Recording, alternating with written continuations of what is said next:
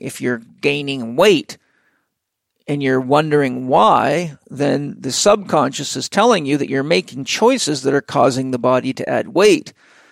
If you've got chronic headaches, your subconscious is giving you a message. The pain teacher is coming to inform you that something that you're doing or not doing is triggering off headaches and, and taking aspirin or drugs does not really help because you are now knocking out the feedback loop.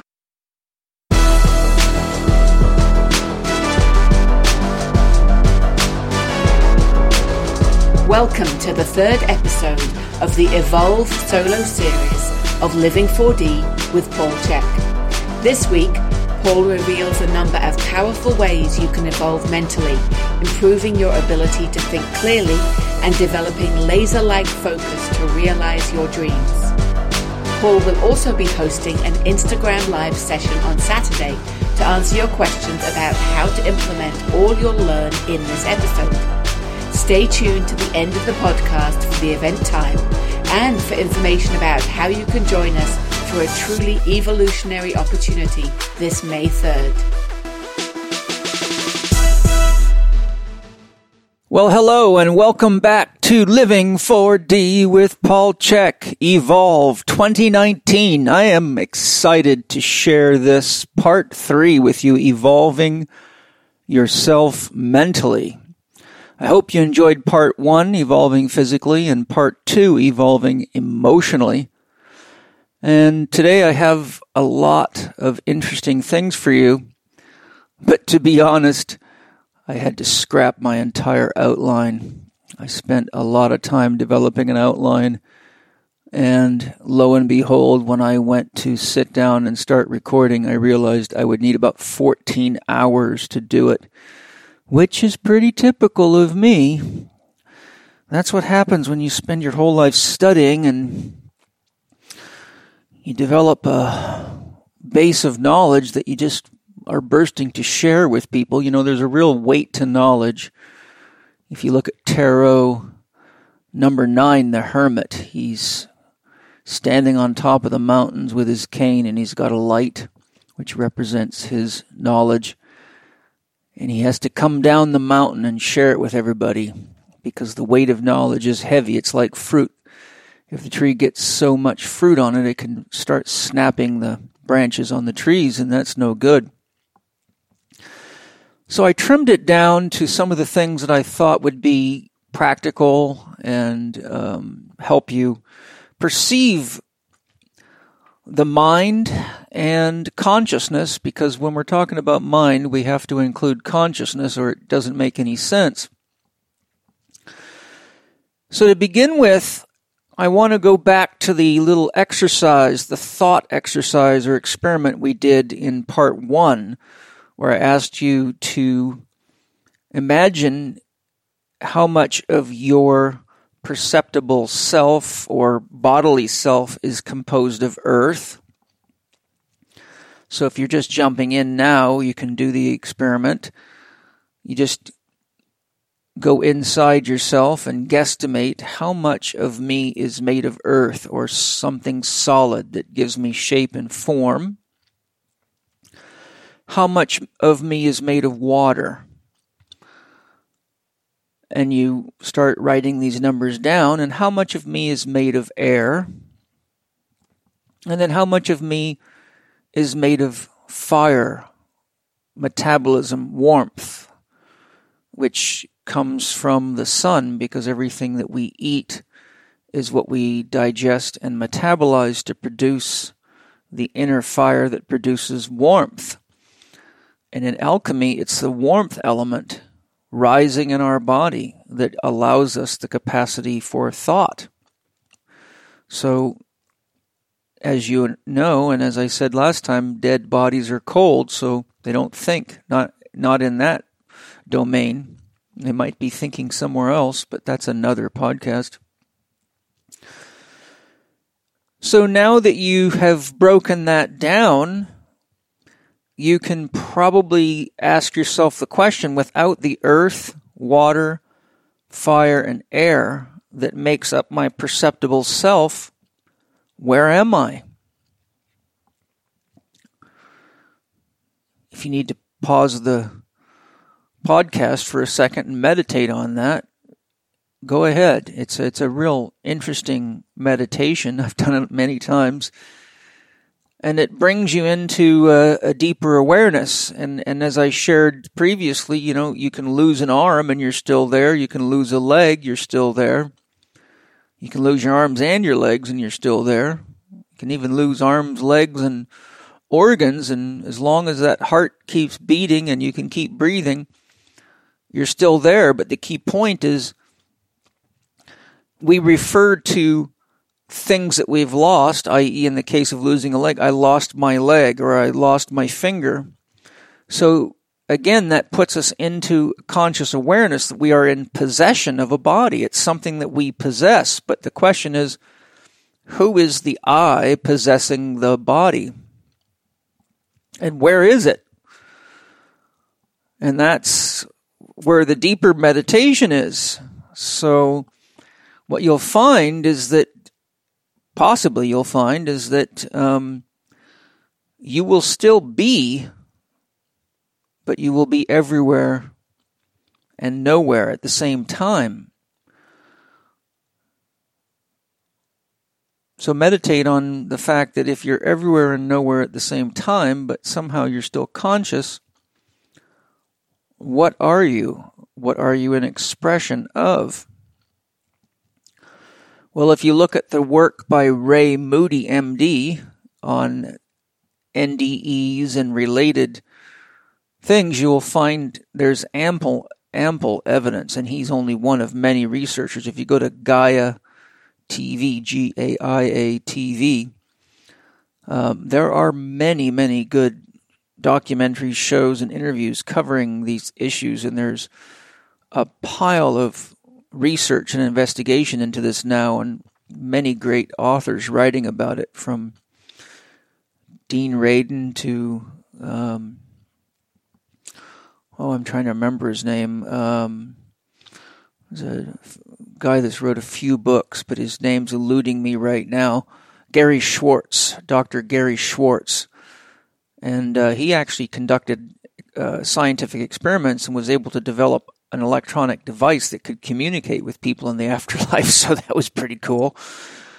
Um, now, as a medicine man spirit guide, some of you may have saw my interview with Angie Check, who is a shaman, a very good one.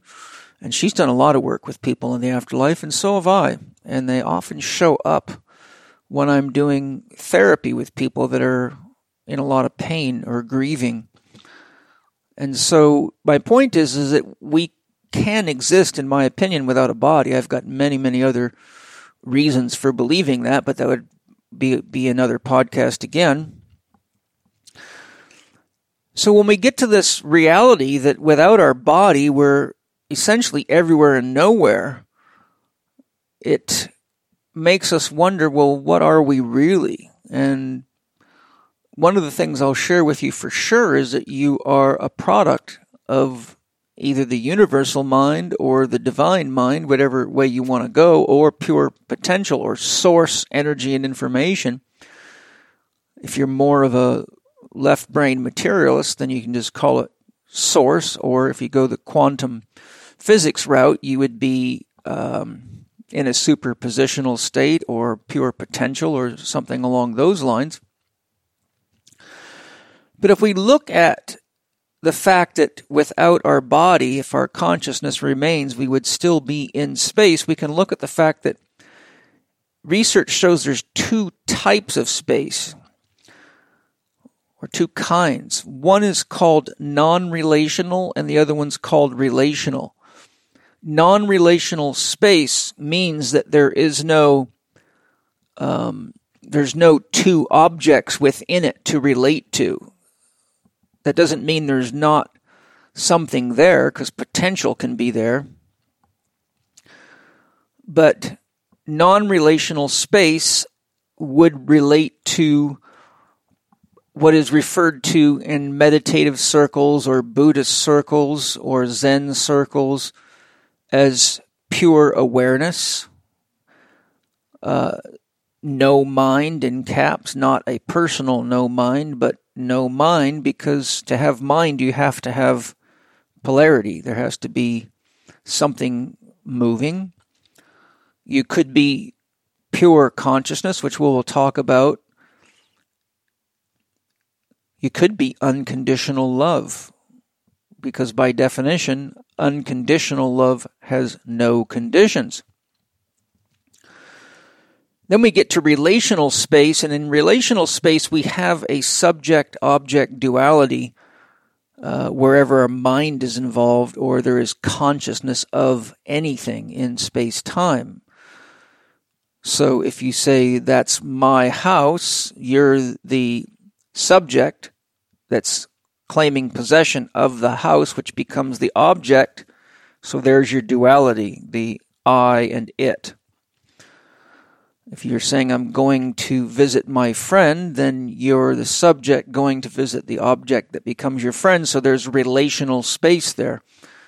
Anytime we're going somewhere, there's you can look at a map and say I'm here and I'm going there. It's through relational space that we know how far away the sun is, the planets are, and galaxies are. Anything that we can talk about and point a telescope at or find directions to correlates to relational space. So most of our mental processes have to do with relational space. But as I will show, they depend upon non relational space, or we would not have the ability for consciousness. If consciousness was bound to a location, that would make it interesting.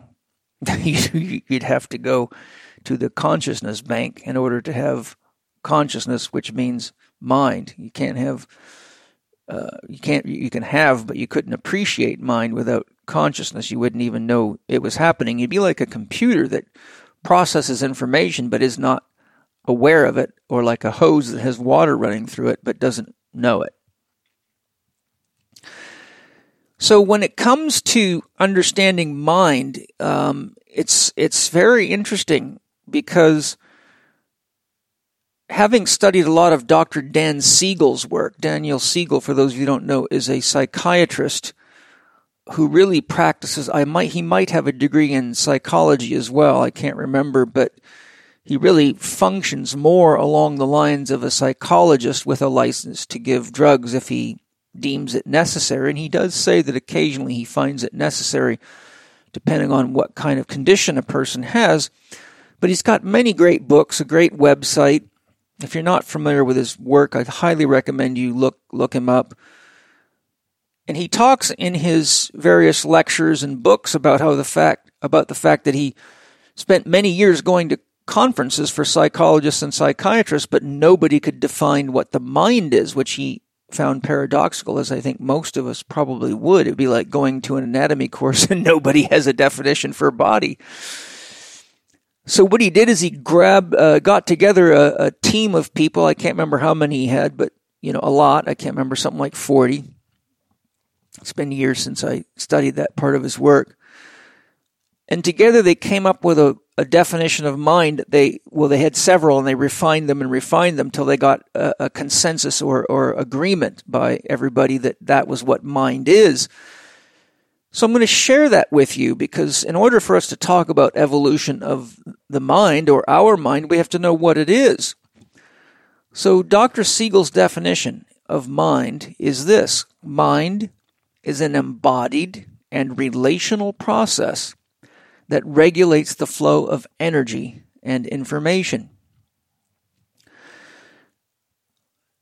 I'm going to say that again since you're listening and you don't have a book to look at. Mind is an embodied and relational process that regulates the flow of energy and information. There's some important things in there. Mind is an embodied and relational process. That means that mind is somehow connected to a body. And when you look at mind in its grandiose expression, that would be a universal mind. So the universe would exemplify body. in, in an individual case, your mind is embodied in your body and it is a relational process. We often say things, I can't believe I'm thinking thoughts like that, or why would I even think that? So there you are in relation to your mind. Now, one of the things that happens is when people meditate is they get frustrated because they can't stop their mind. So your first tip is that you, trying to stop a mind is is like um, trying to stop water from being wet. Minds think. That's what they do. Uh, it's just the process of a, it wouldn't be a mind if it wasn't thinking.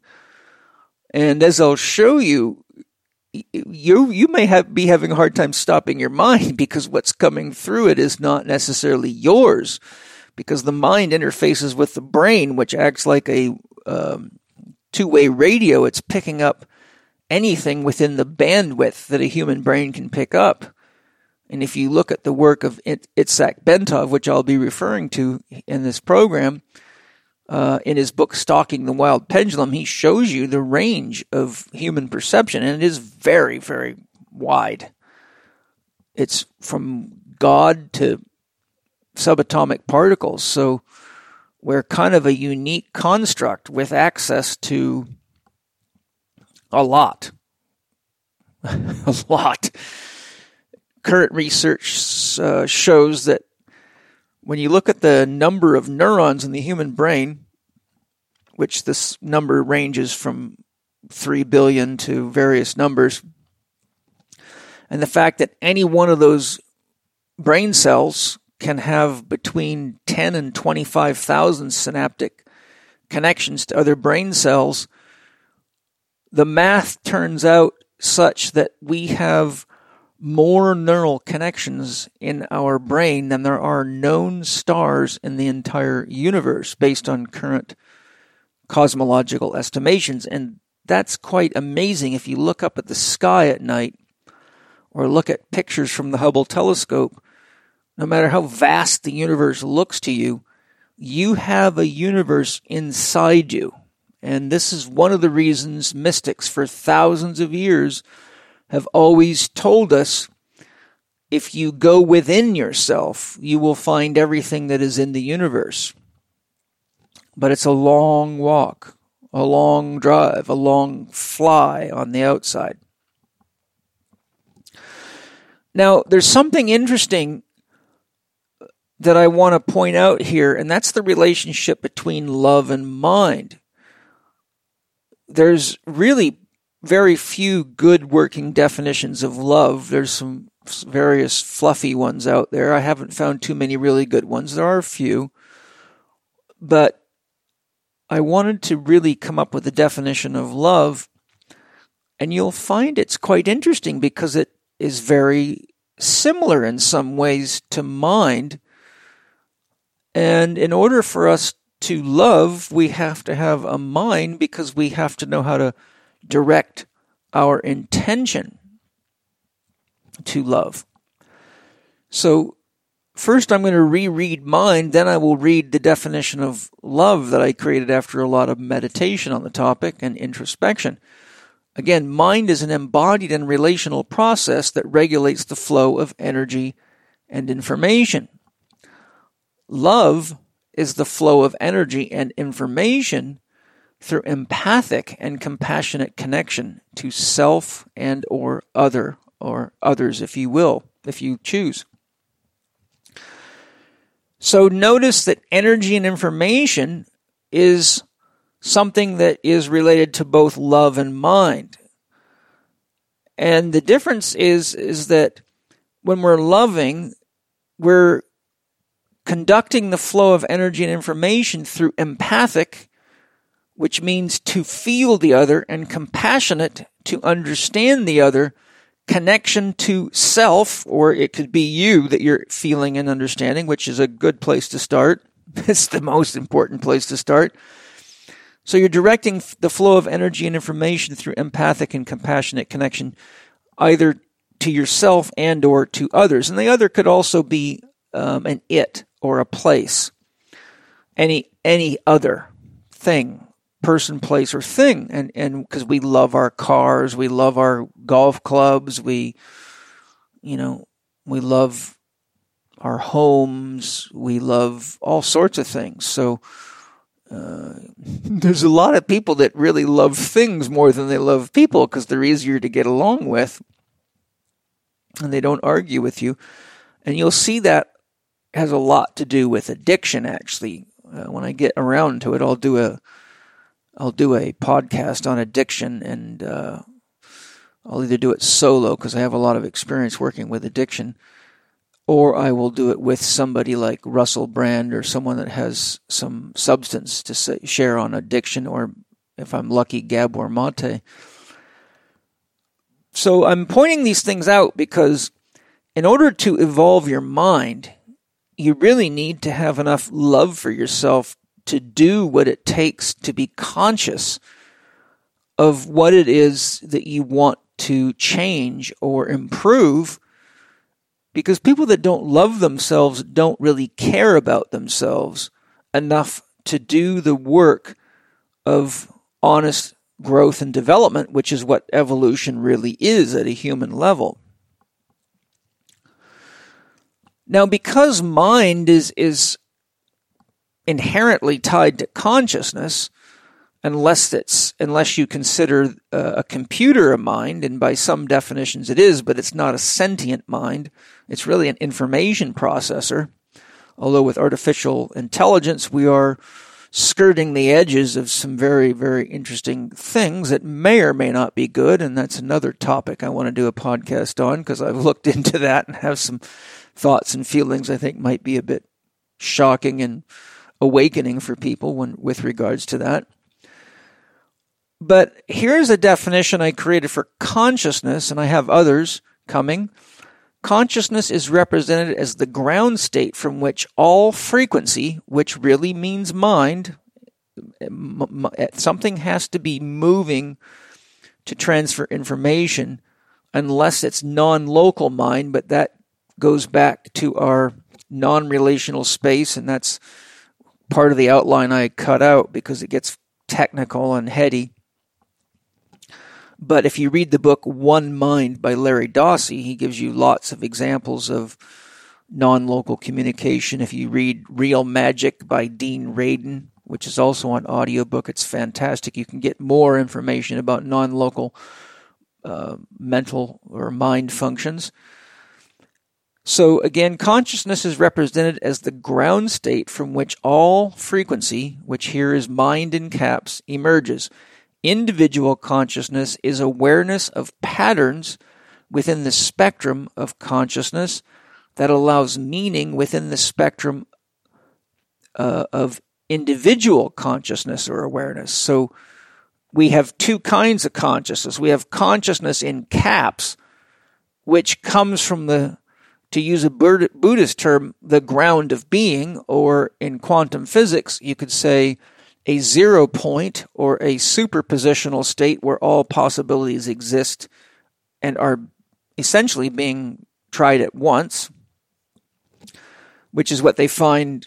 Uh, this is what Richard Feynman found when he analyzed how a photon could choose which slit to go through in a double slit experiment and, and various other types of situations. But he basically said that the photon tries every possible pathway at the speed of light and chooses the most efficient pathway, or the one the researcher is thinking about. Um, because now they've found in quantum physics, well, they've known for a while that you cannot uh, separate the consciousness or the intention of the research, researcher from the outcome of the experiment. So that's interesting. That's another podcast. I got a lot of podcasts to share with you guys. So, really, um, if you think of many of you that believe in God, well, God, the highest form of love, would be unconditional love. And the only symbol we have for something that is there but not there numerologically is zero. Zero is the source of all things countable or measurable. So you could say zero is the womb. It is both empty of everything and full of everything. Um, to quote the great philosopher Plotinus, who about 2,375 years ago or so was even speaking then and letting people know that what they often referred to as the vacuum or the emptiness of space was not a vacuum at all. He said it is not empty, it's bursting with itself. And he said the vacuum is the plenum, which is very cool because now you've got people like Nassim Haramein giving us the mathematics and the physics to prove that Plotinus was right, which once again brings up another important point that science, many people are, you know, of the mindset if it's not proven by science, then it's BS or doesn't exist and it's just silliness. But I've studied a lot of great books by great scientists and many of them have observed that after studying philosophy and Eastern philosophy and Taoism and, and uh, Hinduism and things like that, that these mystics and and uh, people meditating in caves for long periods of time were able to identify what was going on on the grand scheme of things and put it into words that, lo and behold, turned out to be exactly what elite scientists are finding when they're investigating the world or the universe or space or consciousness or quantum physics.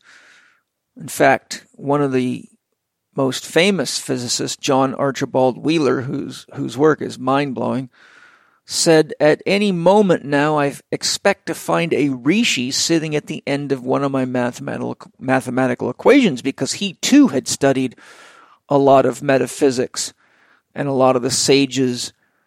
And a Rishi is a wise man. So he was very, very hip to the fact that what he was doing and what scientists are doing are trying to objectify that which has already been known, experienced, and explored by human beings, but not within the traditional Western scientific framework or, or context. So, to continue our discussion of mind, um, we want to look into consciousness a little bit more. So, here's some more definitions of consciousness, consciousness is defined as the informational capacity of the system. That is, the ability of a system to interact with the environment. That's Itzhak Bentov, 1978. In this case, the human being is the cybernetic system of concern. A cybernetic system, by the way, for those of you that aren't familiar with the term, is a system of systems. So your automobile has a cooling system, an electronic system, a fuel delivery system, a oil delivery system, an internal combustion system, uh, etc. It has a uh, heating and cooling system that allows you to be comfortable in the car, and all those systems are basically um, working together so that everything functions. So that's a cybernetic system, a simple cyber, a computer is a cybernetic system. Another definition consciousness includes not only the cognitive and affective awareness normally associated with consciousness, but also the interconnectedness of the entire living system, which includes physiochemical maintenance and growth processes as well as the immune system. This pattern of information, which is the consciousness of the system, is part of a larger undivided pattern of an expanding universe. Now, that's a good, deep one. And that, by the way, comes from a woman who was a holistic nurse whose book, Health as Expanding Consciousness, second edition, Margaret Newman, is really quite an amazing read. And it's very interesting that she was proposing very beautiful holistic systems, very similar to what I teach through the Chek Institute, 30 or 40 years ago, but couldn't get much support because she was too evolved, I think, for the level of consciousness in the medical system. But at least she was aware and did educate uh, as many nurses as she could as to how consciousness really worked. Now, this next definition comes from a famous Jungian analyst and, and medical doctor who was a psychiatrist, and it is very important to our discussion of evolving our mind for reasons that will be obvious in a second. Edward Edinger, in the book The Creation of Consciousness, page 32, states Consciousness is a psychic substance which is produced by the experience of opposites, suffered not blindly, but in living awareness. So that's a very good definition of consciousness. That's one of the very best ones I've ever found, and I've looked. Let's break it down. Consciousness is a psychic substance. It means it's palpably real. You know the difference between when you're sound asleep, you're, you're unconscious, and when you wake up, and all of a sudden you pick your head up and you go, Oh, I'm awake. What time is it? So, uh, if you're a, a martial artist, uh, like someone who does jujitsu, and you've ever been choked out, well, then you go unconscious because no blood gets to your brain and you're out sleeping on the mat, and all of a sudden you wake up and go, "Uh oh, that doesn't look good. I'm on the floor. Somebody choked me out." So, you know, when we're aware of the smell of a rose or the beauty of our lover or how much money isn't in our bank account when we need it to be there, we're aware that we're conscious. And consciousness is produced by the experience of opposites. So here's relational space. You have to have some kind of juxtaposition. You cannot know up without down, north without south, east without west, in without out, good without bad, hot without cold, yes without no, he without she. So consciousness depends upon these opposites, and these things are relational. The Tai Chi symbol is basically a symbol that talks about relational space and complementary opposites. Things that are not really opposite but are necessary for a process to occur. And consciousness requires a process in which opposites or seeming opposites in, in, in, the, in actual fact complementary opposites interact with each other. And then Edinger says, suffered not blindly, but in living awareness. It means if you're not paying attention or you're drunk, how many times have you gotten drunk and couldn't remember what happened the night before? I'm not a a drinker anymore, but when I was a kid, I got so drunk at a rock concert once, I ended up getting put in jail because I was up on stage playing their instruments when they're on break, and uh, I got arrested for being drunk and disorderly and thrown in the drunk tank, and I woke up laying on the floor surrounded by people that were, had vomited all over themselves and all over the place, and it stunk like hell. And I first thought was, how in the world did I get here? And what happened? And it was only by talking to my friends that I got the report of all the most interesting things I was doing because I was unconscious. So I was, I was suffering blindly and not in living awareness. So to evolve our mind, we, step one is we must become conscious of the opposites. And Great Spirit put a beautiful little system in place called pain to let you know when you are not living in awareness. and not paying attention to what you are choosing. So, your first big tip for evolving consciousness or involving your mind, these are kind of synonymous in this discussion, is that whenever pain's happening in your body, emotionally, mentally, or spiritually, it means you're being given indicators that the choices you're making are not bringing you into harmony, are not moving you in the right direction for your physical well being, emotional well being, mental well being, or for your spiritual path um, your soul path. And we'll talk more about that in evolving yourself spiritually the next episode. So, consciousness is a psychic substance which is produced by the experience of opposites suffered not blindly, but in living awareness. And if you have consciousness, and you're aware of opposites, you have a mind. And if you evolve consciousness, you've evolved your mind. And if you evolve your mind, you have increased the capacity for consciousness. So now let's talk about what the mind is and where is it.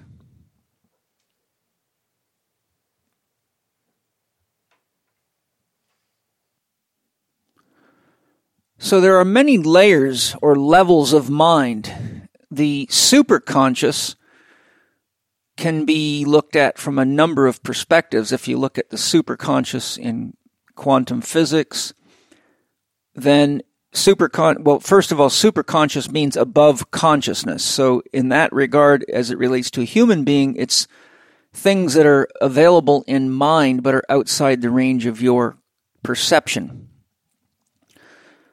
if we look at it from the absolute perspective or God, capital G, capital O, capital D consciousness, then it's all possibilities that exist in potential. There we have zero.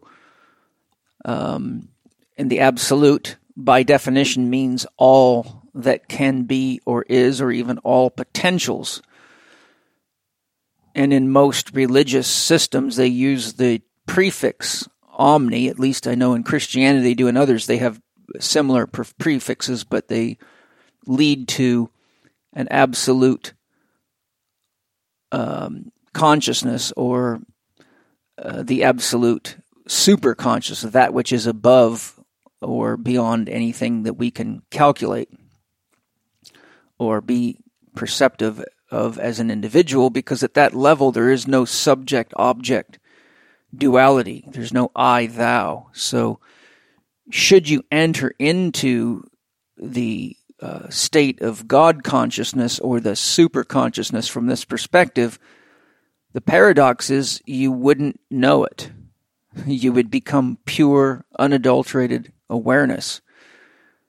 And uh, that that is an experience that I have had. It is quite profound. Fortunately, I made it back to have this conversation with you. And there's many others that have had that experience, but this is why, for example, when people used to ask Buddha to describe God, he would just go silent because there is nothing you can say. You can only describe attributes of God, such as the universe, but you can't really describe God in God's totality due to the fact that there is no subject object uh, duality. So there is no way you can describe something. To describe a flower, you have a relationship with it. You're describing something that you're in a relationship to. Now we there there's if I was to do a more detailed description, there would be what is called higher mind, which includes archetypes, which are original patterns or forms and a lot of us are familiar with the archetype of the mother, which means the concept of the mother that includes all mothers, whether it be insects, animals, any mothering whatsoever. The concept of the father, um, the archetype of space, the archetype of time, the archetype of movement, um, the archetype of the warrior, the victim, the saboteur, the prostitute, the child. Um, and you know, there's if you look at Carolyn Myss's work, she's done a lot. She even has cards, archetype cards, so you can look through them. And I use those with my patients and clients when I'm doing uh, mental emotional work, and we also get into that discussion in my holistic lifestyle coach training because archetypes are quite essential to understand to help a person understand why they have the urge to do things. For example, it is the archetype of the mother that gives a woman who has not had a child an insatiable urge to have a child, and it pulls on her very strongly. And any woman who's experienced that would know what I'm talking about. Then we have the personal conscious in the model that I'm sharing here, and that's what you're consciously aware of. That's the total information carrying capacity of the system, but at the personal conscious level, it's that which you can be aware of. Uh, there's more to your consciousness than that because we're coming up on several other layers here uh, in a second. With regard to the personal unconscious, it's important to remember one of the key dictums of alchemy, which is as above, so below, which means whatever's going through your mind is in the mind of something bigger, be it the world or the universe or in the potential of absolute God or absolute consciousness in all caps. Many people trying to figure out what consciousness is, in fact, it's very rare to hear somebody make this distinction, but part of the challenge with consciousness is trying to figure out what consciousness is. But if you really understand that consciousness at the absolute level can't be weighed or measured, it can't be identified, which pr- produces a conundrum. But the conscious that consciousness that we have is consciousness of. I'm conscious that I'm talking to you. You're probably conscious of my voice.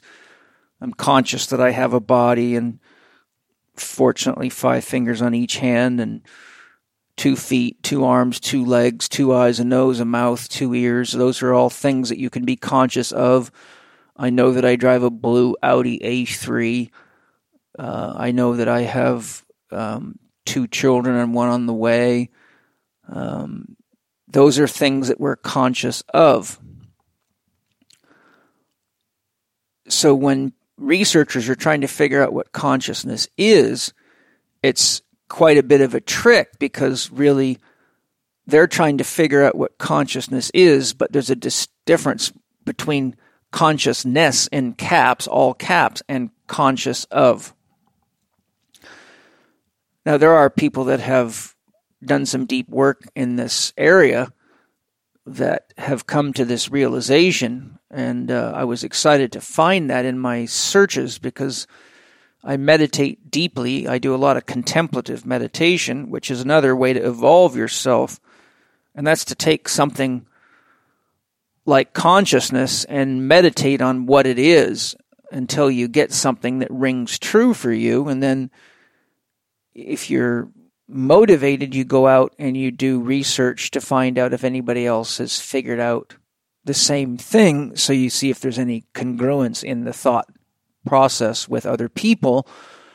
And when you find that, it's, aha, I'm not alone in this. That doesn't mean you're right. It just means that you're um, moving in the same direction as other people, but it does give you a sense of reassurance that you're moving in the right direction and inspires you to keep going. And then if you find evidence that inspires you to modify what your current working hypothesis or theory is, then you you can find that you find more information and you may have to change that hypothesis or theory based on your new knowledge. If you don't keep an open mind, then you fall into the trap of having a rigid belief.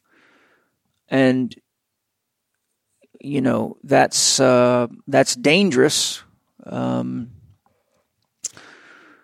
it leads to trouble, um, and it, and it uh, rigid beliefs destroy relationships, and they destroy bodies, and they destroy lives, and and uh, they can destroy a planet too. so we've talked about the superconscious, uh, the superconscious meaning above consciousness. We've talked about absolute or God consciousness. We've talked about the personal consciousness as what you're aware of. We've talked about consciousness as a total information carrying capacity of a system. But what else is there beside what you're aware of? Well, then we get to the subconscious. Now, I distinguish subconscious from unconscious in that subconscious relates to the wisdom of your cells and the information that is being um, communicated through your DNA. To me, the DNA is an antenna system, and it's sort of like a, an elaborate antenna that connects into frequencies in our environment and communicates that information to our cells so we can effectively adapt to the environment. Uh, there's a book, I believe, by Candace Pert called Your Body is Your Subconscious Mind. For those of you that are interest, interested, it's a very good book. But at our subconscious level, it's sub means below consciousness.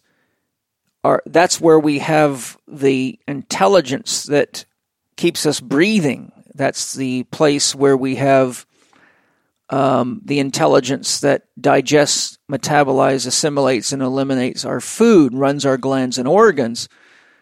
And uh, Nassim Haramein says that there's about a hundred billion billion biochemical reactions a second in the human body. And he makes the point that we really ought to be calling the subconscious the conscious or the unconscious the conscious, either way you go, because it's actually doing what it's supposed to do all the time and it doesn't generally make any mistakes. Your heart keeps beating. It's only what the conscious mind does to us that disrupts the subconscious's ability uh, to, or the unconscious, which is another level of this, to do what it's supposed to be doing, which is create life and to create healing and harmony and balance uh, functional balance, though, not rigid balance. So, the next tip for evolving your mind is to pay attention to what your unconscious or subconscious processes are telling you. Again, subconscious relating to the wisdom of your body. If you're gaining weight and you're wondering why, then the subconscious is telling you that you're making choices that are causing the body to add weight. If you've got chronic headaches, your subconscious is giving you a message. The pain teacher is coming to inform you that something that you're doing or not doing is triggering off headaches and, and taking aspirin or drugs does not really help because you are now knocking out the feedback loop. That doesn't mean there's no place for drugs or things like that. It just means you have to be very careful about when you're using things that disable our communication with the subconscious when it could be the very indicator or feedback system that guides you to making choices that will resolve the challenge. Whereas if you use drugs or other forms of quick fix therapies or a lot of the biohacking gadgets and things like that to try to trick the system, then the actual process that's going on that led to the headaches or the neck pain or the chest pain or whatever it is is continuing to go on. And typically that means we haven't identified what choices we're making that are leading to the problem. And therefore naturally we will probably keep doing these things and the result will be that eventually the drug starts not working and you have to go to a stronger one. Then you get to the point where nothing's helping. And the next thing you know, you get diagnosed with cancer or you have some large tumor in your body or you have an autoimmune disorder or any number of things. And that is unfortunately a big problem because it halts evolution of our mind because our mind is what ultimately we use to perceive what's going on inside of us and around us and make choices. Uh, really, you, you could say the mind is a choice making system. First, it's an awareness system, then it's a choice system. And to the degree that you keep doing the same things over when they're not working, by the way, you have no free will. To evolve means to have more choices available and to choose the things that allow you more freedom and more capacity to create for yourself or in relationships or in your life.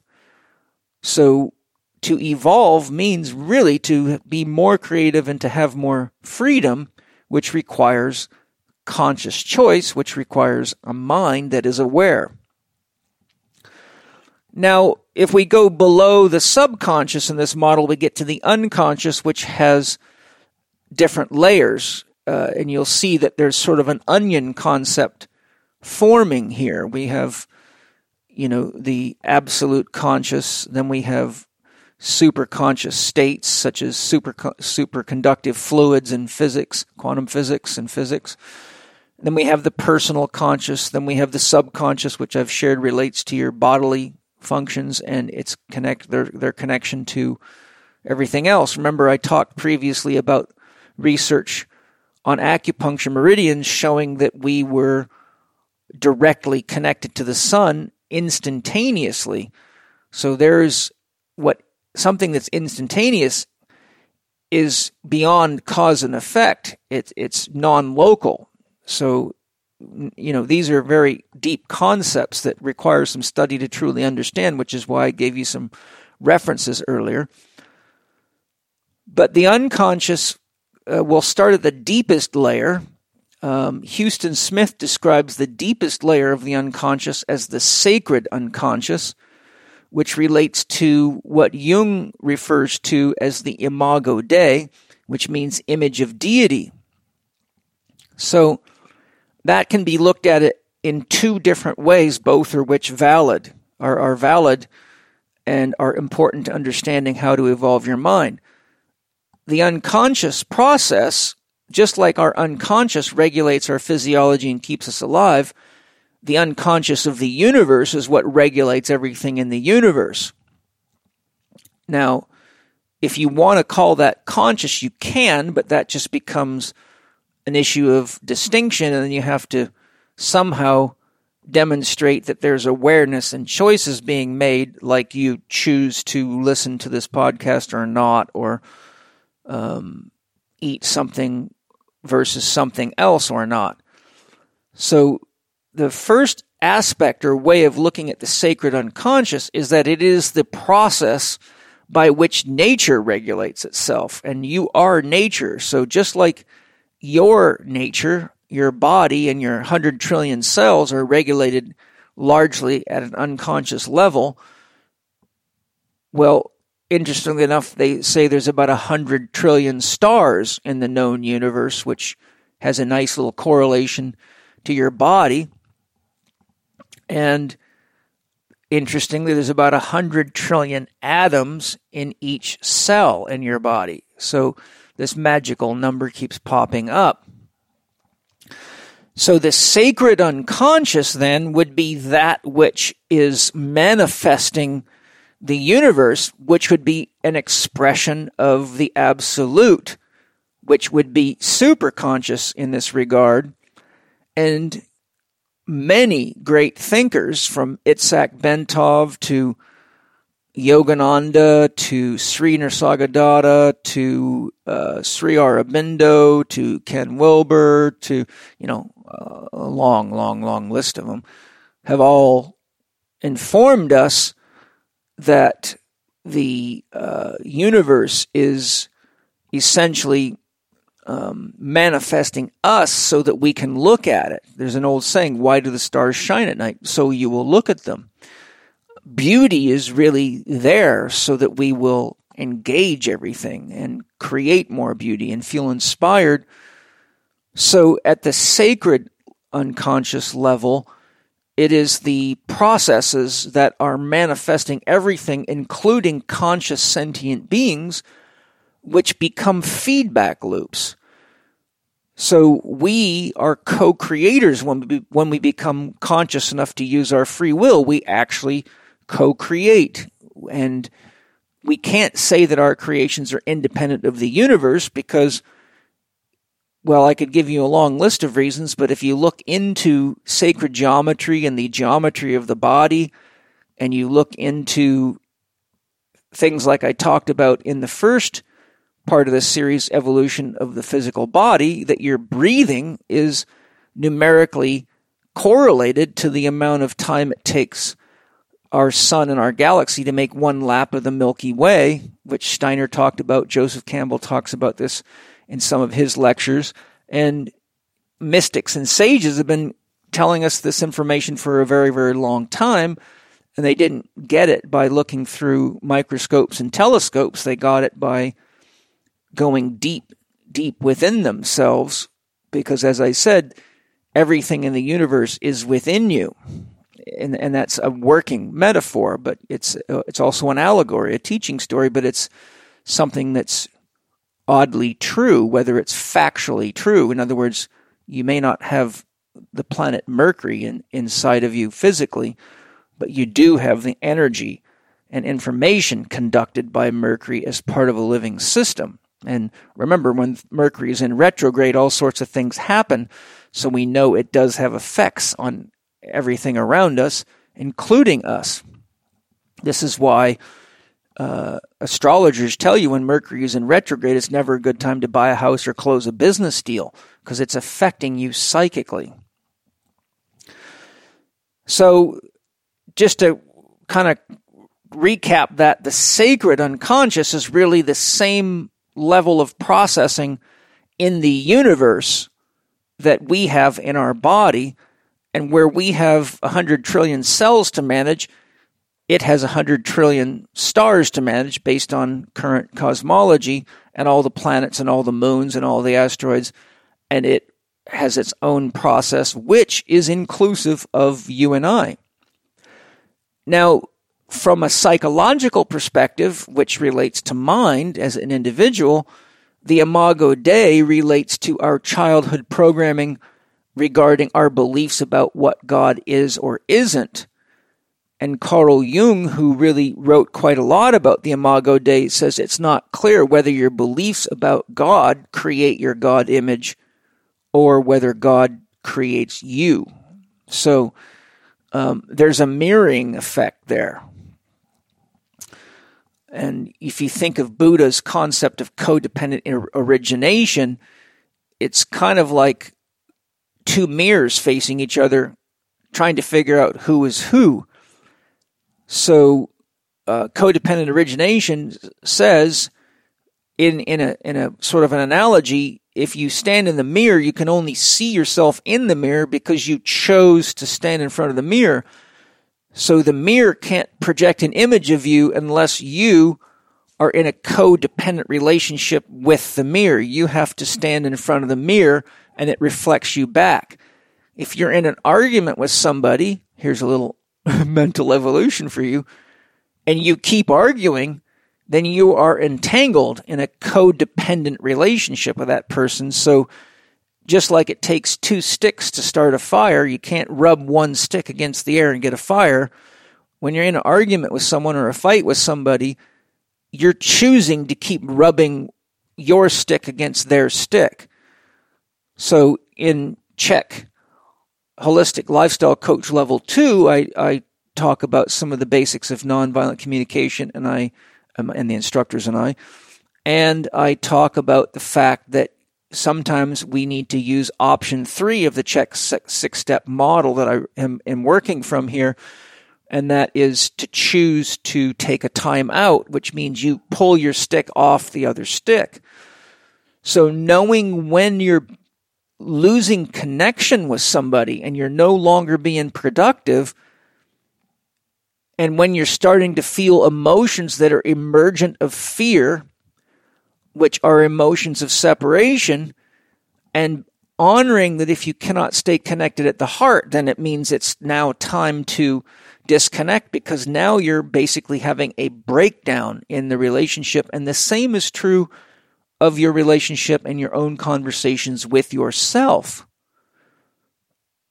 That's very, very important. So, to summarize, to evolve yourself mentally, it's critical to understand when you habitually tend to rub sticks against sticks until you light a fire that starts to burn you and the other person.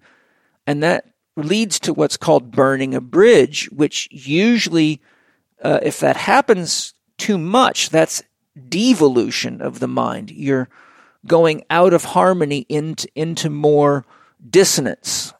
And as you go into dissonance, your world narrows, your possibilities narrow, your freedom narrows.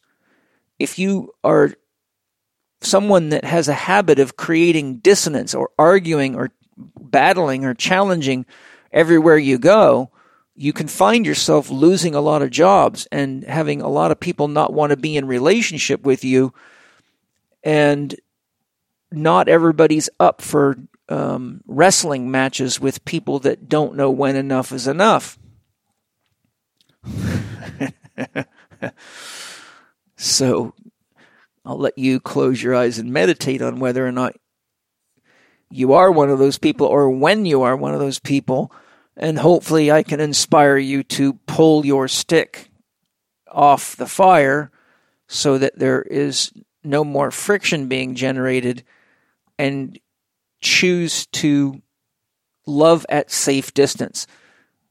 Choose to go to the other room or outside for a walk, but wisely choose to disengage and bow out before it's hard for you to stay connected to that person at, at the heart. Because if you hold on to negative judgments and pain toward yourself or other people, Again, you're drinking poison and expecting someone else to die. But Arnold Patent beautifully says, and I'm paraphrasing here in his Universal Principles. If you want to read them, just go to arnoldpatent.com. Uh, uh, they used to be there. Someone told me they, they weren't there, but they might be there. And look at the Universal Principles. But basically, in one of the Universal Principles, he makes the point that if you're acting in ways that do not create love and harmony, then the universe will not support you and you must provide the energy to do that yourself. And so, lo and behold, if you find yourself being too combative and forcing your opinion on others and being unwilling to honestly be open minded and explore their opinion, well, it won't be long before you're all alone.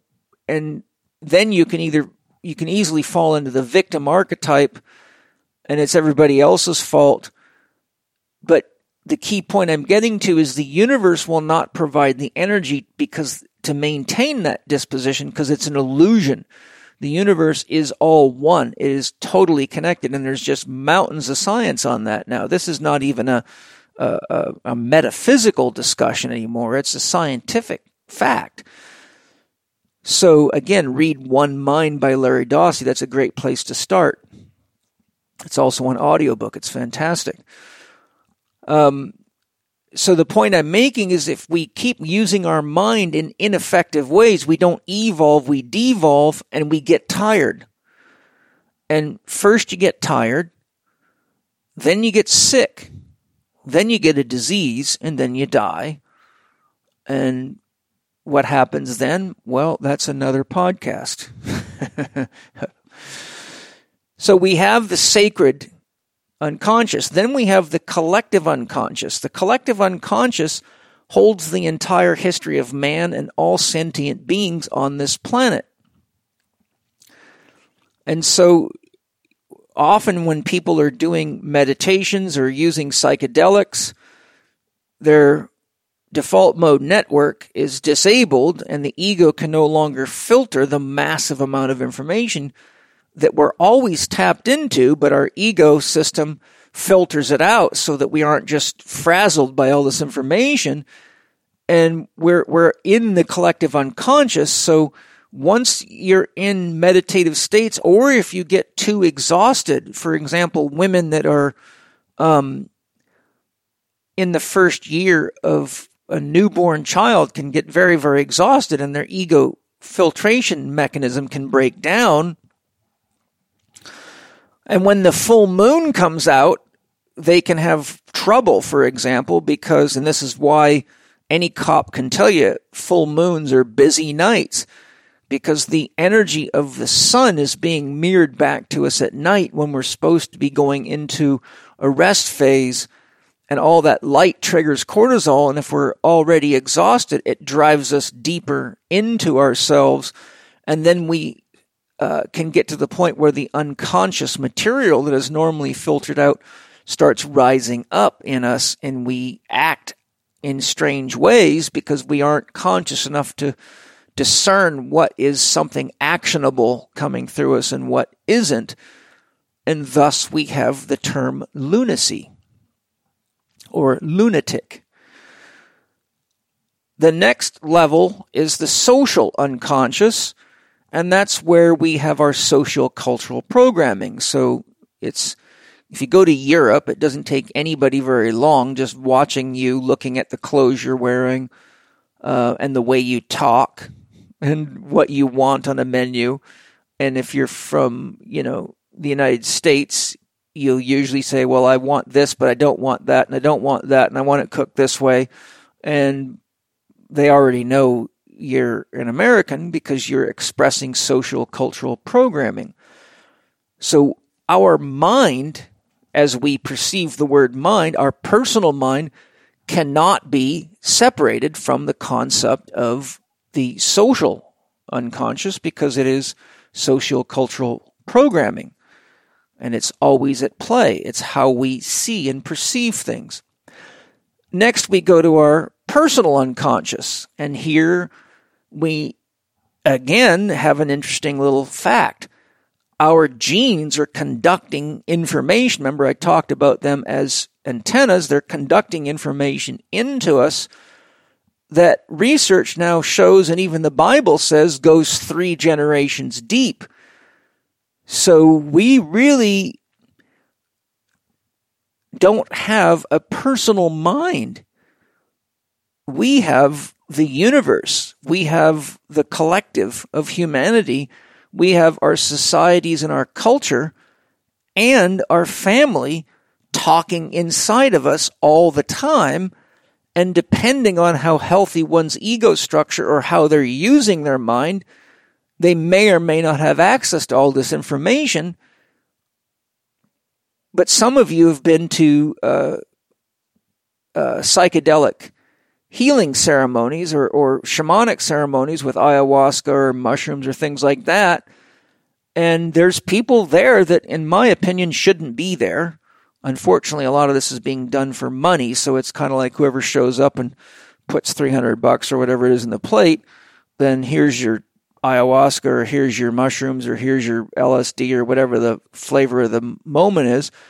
And the next thing you know, you've got people acting out in ways that look and sound and really are exemplifications of lunacy because they're un, it's like watching 500 televisions at once, but they're all moving through you. So people start rolling around and freaking out and doing dangerous things because they cannot manage what we would call their mind. But what I'm pointing out is that if we aren't well integrated, then these lower levels of the unconscious come bubbling through and we act them out unconsciously, but other people around us recognize something's off about that person. And if it's off enough, they'll call the cops and you'll find yourself locked up uh, probably in a psych ward. And I've actually had a number of people in my social spheres over the years, be they students that, you know, for example, I've had a few students through practicing yoga and other spiritual practices have a unexpected kundalini rising, which is kind of like, um, you know, going into a deep medicine journey, that just doesn't stop. And their family thought they had lost it and other people around them, and they ended up having to be put into a psych ward. But it wasn't until they got a hold of me or somebody like me that they realized that they were actually having a spiritual process unfold. And typically in cultures where these types of spiritual practices are practiced, there's skilled masters that know how to handle somebody like that um, because they've been through it themselves and they've seen it happen many times. And so, and I can tell you, I've had my own experiences where I got so deep in um, that, you know, it was very hard for me to tell what was real and what wasn't real. It was as though I was in many worlds at one time. And uh, that's happened to me not only using doing during shamanic ceremonies, but it's happened to me with shamanic practices, with meditation, even with Tai Chi. I've gotten so deep that um, it took me a while to figure out who and where I was coming out of it. These are all very, very real things. Now, this can happen to you from other things too. There's many cases. If you look at the book Vibrational Medicine by Richard Gerber, he documents cases and also makes it clear, and I've met people that have had this happen, flashing lights like strobe lights on dance floors or flashing markers on the road when people get really tired and they're driving their car late at night. They can get hypnotized by the road markers. In fact, uh, when I was a kid in Canada and they first put the road markers on, they found people were getting hypnotized and basically f- sort of falling asleep, going into a hypnotic state while they're driving their car and crashing cars. And they realized they'd put the road markers, the little reflectors, too close together. So they had to actually come, and this is when I was a kid, so I'm 57, so that was probably, you know, 45, so, so you're 40 something years ago. They had to literally come scrape every one of the markers off and separate those things for the entire length of the island highway, which is like 175 miles, because of that little boo boo. So when we look at our personal unconscious, we not only have our own unconscious, which is the aspects of our consciousness that are too vast to be processed by the ego consciousness, which is really based on research only about 5% of the total consciousness within an individual, um, we have the unconscious aspects of ourselves that relate to, uh, well, everything that's happened, but we can't comprehend or we can't make sense of. In our personal unconscious, there's all aspects of consciousness but for example, you can have precognition and it may rise into your consciousness, but many people don't know that they have precognitive abilities. So when you look at research by uh, Dean Radin and other people doing that kind of research, um, what they do, for example, is they flash, they have people hooked up to very elaborate bio, biofeedback devices, and they have randomly generated images, some of which are beautiful, or some of which are people hugging or parents walking with their children, and some of which are gory, like nasty car accidents with people hanging out of the window all ripped to shreds, or someone who's just been shot in the head, or things like that. But what they find out is that their body already knows what type of image is coming, usually about a half a second or so before they actually physically see the image. And this is very consist- consistent and very, very statistically significant. I mean, very statistically significant. So the point is, you see, our unconscious already knows way more than our conscious mind lets bubble up. And and depending on how well developed you are, that determines, and when I say well developed, how spiritually evolved you are and how much you can handle, determines the size of the pipeline as to what bubbles up. Uh, when you think about it, there's a lot going on that you probably consciously would not want to know about. Um, I can tell you of an experience to make the point. I was one time in Toronto and I was uh, between lectures. Actually, I think I just was there the and it was like the day before CanFit Pro was going to start, and we just unpacked our bags and got the hotel room sort of set up, and Penny uh, was doing her thing, and I decided I would go to the little park, which is just a small little park uh, right down the street from the Intercontinental Hotel, kind of between two buildings, and I had the urge to do a stand like a tree meditation, which is a Native American Indian meditation where you just lean up against a tree and the tree acts like an antenna so it can tap you into um, frequencies and uh, potentials that you aren't normally picking up through your body. And that's a technique that was used by Native American Indian hunters, for example, to find game or to communicate with people at a distance before there was cell phones. And so I leaned up against, I did some Tai Chi first, and I think that's what set me up. And I was also using some sound healing techniques. I was doing breathing and movement with Tibetan bowls and tuning forks. And then I did my meditation. And about 10 or 15 minutes in, all of a sudden, my um, conscious ability to filter began to open up so much that I was experiencing myself in what, what what felt to be every single person in the entire city of Toronto. I was I found myself in the back of a, of ambulances with people rushing to the hospital. I found myself in the hospital dying and having surgery. I found myself in bed. Now, when I say I found myself, I was present with people in bed making love and kids walking home from school and construction workers building buildings, and it, it was as though somehow I had entered the stream of the collective consciousness.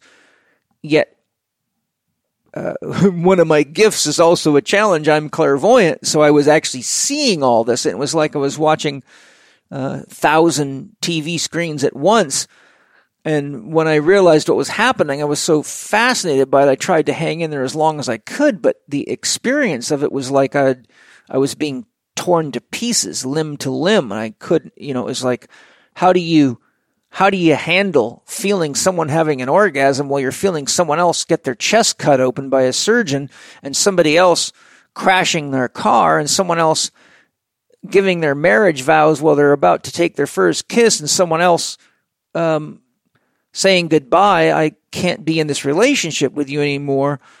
And a child getting an award while a child's getting beat up by his father all at the same time.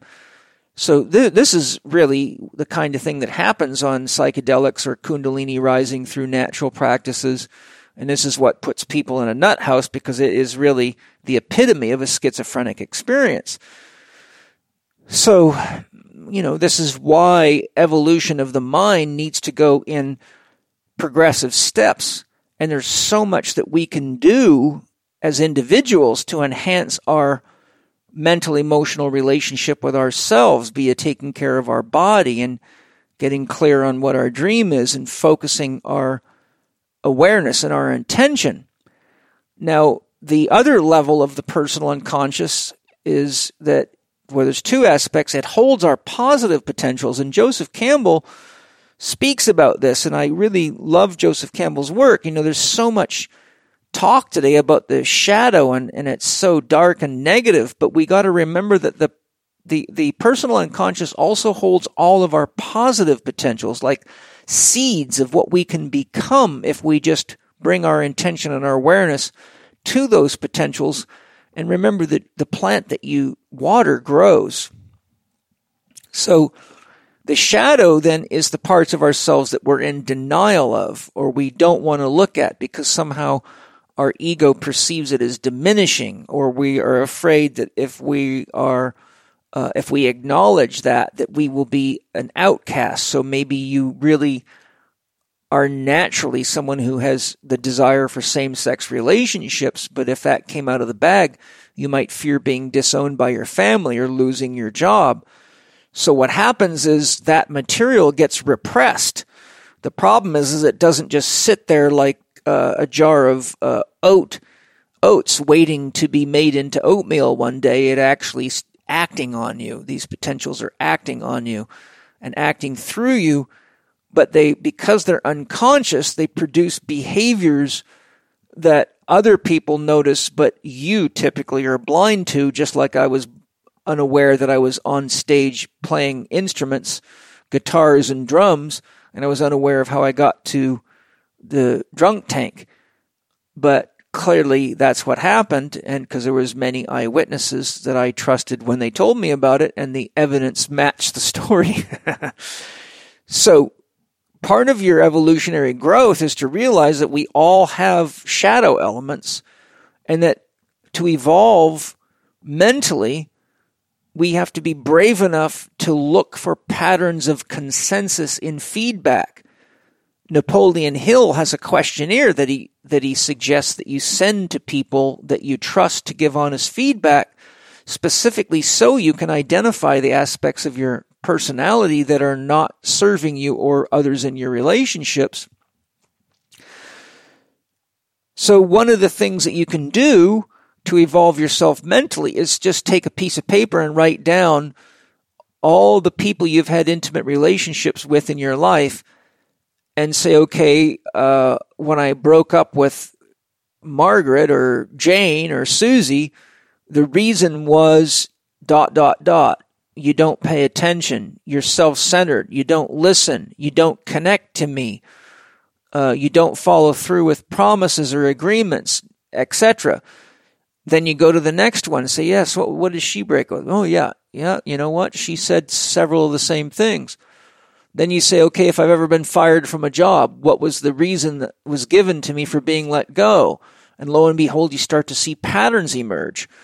So then what's happening is the unconscious shadow elements are no longer conscious because you're bringing something that's purely subjective into objective awareness where now you can work with it. You cannot grow yourself mentally by working with things that are unconscious because by definition they're unconscious so you can't work with it. Only the people around you can. And usually it's by getting the hell away or saying that guy cannot be promoted to manager because he will ruin the business. And so you wonder why you've been the stock boy for 14 years, even though you've got a PhD. Uh, so, you know, your tip there is pay close attention to patterns occurring in relationship and remember, feedback is the breakfast of champions. But to get it, you you need to be open enough, honest enough, and ask people for it in ways that doesn't make them feel insecure about giving it. So you send out a questionnaire and you can ask them to return it, but not put their name on it. Or you could set up a website a web page where people can fill out the questionnaire but don't have to leave any information. And you only send that link to the people you want feedback from because you trust them. There's lots of ways you can do it if you really want to do it. The best thing to do is start with the people that have been honest with you in your life that you can trust to be honest with you. And, you know, like I'll give you an example. when I talk to my wife and say, what are some things that you think I can do that I can improve? And I'm talking about Penny here. Um, she will remind me quite often that I swear too much when I'm lecturing. And, and even though I feel it's just my natural way of communicating and adding color or emphasis, she reminds me that if you swear like that, you lose people and you could get your same message across without swearing. So, if you really want to help people, she says maximize the number of people you can help by crafting a message that has the broadest uh, reach. Now, over the years, I have worked on that. Sometimes I kind of let go my filtration mechanism, I admit. Um, and sometimes it depends on who I'm with. But I have worked on evolving myself that way. And believe it or not, there are certain people in my life that swear so much more than me, it actually shocks me. And I'm like, oh my God, every second word starts with F. And after a while, it becomes grating because it, it takes the power of the word away. I mean, I've only heard my wife Penny uh, say the F word three, maybe four times in the 22 years we've been married. So if Penny says that, you can rest assured something's going down. Either she's downright pissed off or something's, someone's really dropped the ball. So that's really what she's trying to teach me, right? And she is my Buddha, my mentor in many, many ways. And everybody's our Buddha and our mentor. They're either reminding us of the behaviors that are not conducive to mental, emotional, and spiritual growth, or the ones that are. So your next tip is to say, who are the people in the world that are here or have been here that lived in ways that, if emulated by me, would add more love and higher consciousness and more freedom to the world? So, right in my office, right now, my mother's an amazing sculptor. So I have a, I have a lot of these people that I love in sculpture. I have, I'm looking right at Gandhi. And if I turn my head to the right, I'm looking at Albert Einstein. And if I turn my head to the right again, I'm looking at Chief Joseph of the Nez Perce Indians. And, and right next to him is the Dalai Lama. And to the right of the Dalai Lama is the mother, is Mother Teresa. So I surround myself by this symbolic images of the people who inspire me to remember the qualities that they carry Gandhi is the epitome of nonviolence. Um, Einstein is the epitome of creative pursuit in science. Chief Joseph is the epitome of sacrifice for your people. The Dalai Lama is the epitome of sacrifice for your people, love, empathy, compassion, and leadership. So to grow ourselves mentally, it's important to choose people who carry the energy and the consciousness that we want to embody. And if you realize that we are all one and that what we perceive of as our mind is really only a wave on the ocean of the mind, then by going into meditation, and holding the intention to connect to the soul of Mahatma Gandhi or the soul of the Dalai Lama or the soul of Jesus Christ or the soul of Buddha or Lao Tzu or whoever it is that inspires you to greater heights and depths and width and potential and freedom uh, you know, maybe Deepak Chopra. I mean, for for a, a, guy in our time, he's really given the world quite a lot, in my opinion. You can literally bring those beings into your consciousness because remember, somebody that's passed away, Huston Smith, is no longer with us, but I'm right on my desk is a beautiful picture of him, and one of his parting comments when asked in, I think it was the last interview he gave, someone said, you know, knowing that you're getting close to the end of your life now, is there a, a message you would share with the rest of the world? And he said, he closed his eyes and paused and he said, yes, just be a little kinder. Be kinder to yourself. Be kinder to other people be kinder to all sentient beings.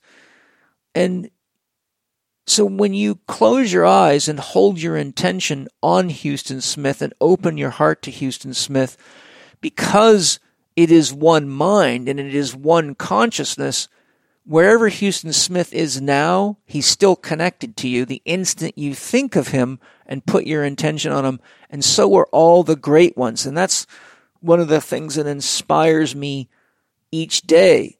Right on my prayer altar, I have pictures of Jesus, Krishna, Yogananda, Sri Yukteswar, Lahiri Mahashai, Babaji, and those people are there to remind me to give thanks to all the saints and sages that have ever lived, all the wise ones, and know that I and you and all of us have access to those conscious beings because they're still here.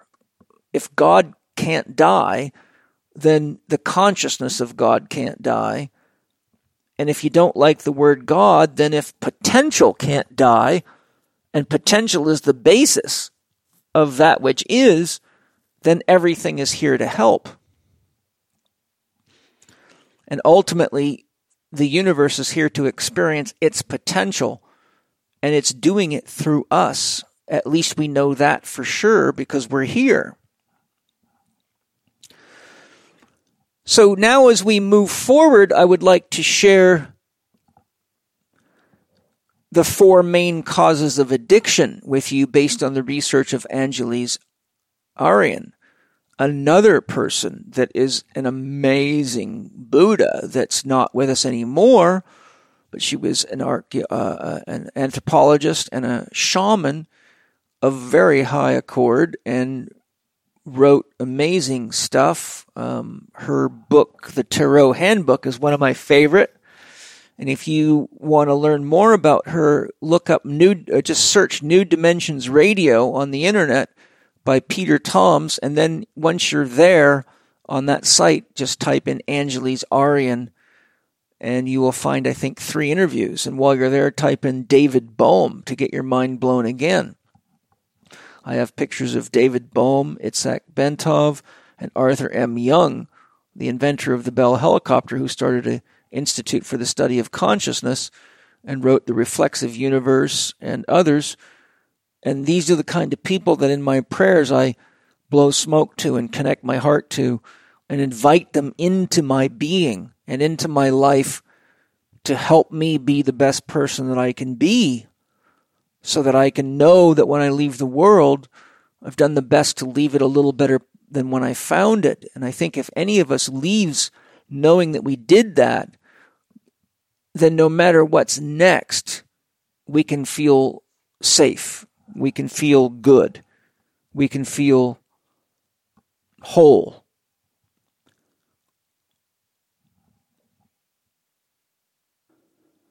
So, first, let's define what I define, uh, how I define an addiction. My own definition of an addiction and there probably are many definitions out there. I'm sure you could look it up in the dictionary, but I find that when there's too many opinions that I need to summarize it into something practical. So my practical definition of an addiction is any repeated behavior that does not serve you. An addiction is any repeated behavior that does not serve you. So Angeles Arrien studied addiction for many years and traveled around the world and went to at least 60 or more different cultures and spoke to the wise elders and people that had a lot of experience at working with addiction. And when she summarized her research, she found there were four root causes of addiction that ultimately are the source of most addiction out there. And I will share them with you and they are they are not categorized into a hierarchical order. In other words, it could be any one or a combination of these. And most of the people that I work with that have addiction problems, which is quite a lot of them, from athletes to uh, workaholics to alcoholics to crack users to cocaine users to um, people that are addicted to anger uh, and in pretty much anything. There's many, many types of addiction out there, all of which can be very disabling. Gambling, for example. So the first cause of addiction she identified, or uh, the first that I'm sharing with you, is intensity. So if you were raised in a family where there was a lot of intensity, particularly between the parents, then as a child, you were exposed to a high level of intensity. And having worked with many X game competitors and combat athletes with challenges, I find that there's a very high percentage of them that were raised in parental environments where the parents were fighting a lot and or there was a lot of fighting amongst the siblings that was not effectively regulated by the parents or the one of the most common causes of fighting between the parents is financial stress and or infidelity and things like that but what that does is it sets your hypothalamic pituitary adrenal axis at a state where you produce a lot of cortisol and people that have that kind of challenge can't ever relax. And if the environment gets too calm, they usually have to do something to bring the intensity up because they're actually uncomfortable with stillness or quiet or people just enjoying themselves paradoxically. So, uh, look for that before you get into a committed relationship because well, let's just say uh, when the marketing campaign is over and the sexual high wears off, the intensity that was so exciting in bed may not be so exciting uh, when you're eating breakfast or when you're trying to get ready to go to work or uh, when you're preparing to uh, for an examination or anything important like that. So if you find that is a nature of your own, you're probably prone to anxiety. And if that goes on long enough, you will fall into depression as a uh, side effect of your body burning out, your adrenals burning out, your systems burning out. Um, intensity is something that requires us to become conscious of our mental internal workings so that we can evolve. You cannot evolve something that you're not aware of. So you can look at how you converse with people and how argumentative you are, how uh, focused you are on having to get your own way all the time, whether you're right or wrong, or how willing you are to resort to violence instead of, um, you know, negotiating in ways that are ref, uh, respective of both sides. And when you have a country that somehow manages to vote in a president like Donald Trump, you just apply what I've just said to how he manages things, and you will see that the earth and the and humanity mirrors us back to us as above, so below. What's in your mind becomes part of your reality. And remember, we have a collective unconscious. So, uh, you know, what we're often seeing with uh, things like a vote for a president is where the level of intensity is at in the culture, and like attracts like. So, intense people, ass kickers, need an ass kicker to lead them because they need someone to keep things loud and noisy. They can't handle quiet. The problem is, is when the loud and noisy guy has nuclear weapons at his fingertips, it becomes a problem. But to bring it to a practical level, people with this challenge often use nuclear weapons in relationships when, um, well, when something uh, a lot less intense, like I'm feeling a bit frustrated right now. I think I need to take a break from this conversation until I can center myself and come back and stay connected to you and contribute to this uh, discussion in a meaningful way. So, to evolve yourself mentally, if you have this intensity issue going on, then any form of relaxation practice will be helpful from uh, guided meditations to uh, relaxation techniques where you uh, start from your toes and tighten muscles for a few seconds and relax, and then go to your ankles and then to your knees or your calves, and then to your thighs, and then to your butt and pelvic muscles, then to your abdominals, then your back and lats, then your neck extensors and neck flexors, then to your facial muscles and your scalp. And then you'll find with this progressive relaxation type activity that you get brought down into a lower state of relaxation. And sometimes we need to use tension to relax. So there's an example of what I've just shared with you. But any of these zone exercises in my book, How to Eat, Move, and Be Healthy, are very, very effective practices. That's why they're called work in exercises. And I have spoken about that. I think we did that in part one with the breathing squat, but also just learning to be a witness to yourself. So people that have high intensity often have anger issues. And uh, again, you will see them acting out their parental programming unconsciously. And you can't grow yourself or evolve yourself mentally from a state of unconsciousness because by definition, you're unaware, you're unconscious of where you can grow. You can't work with something that's invisible, essentially. Our next one on the list is perfectionism.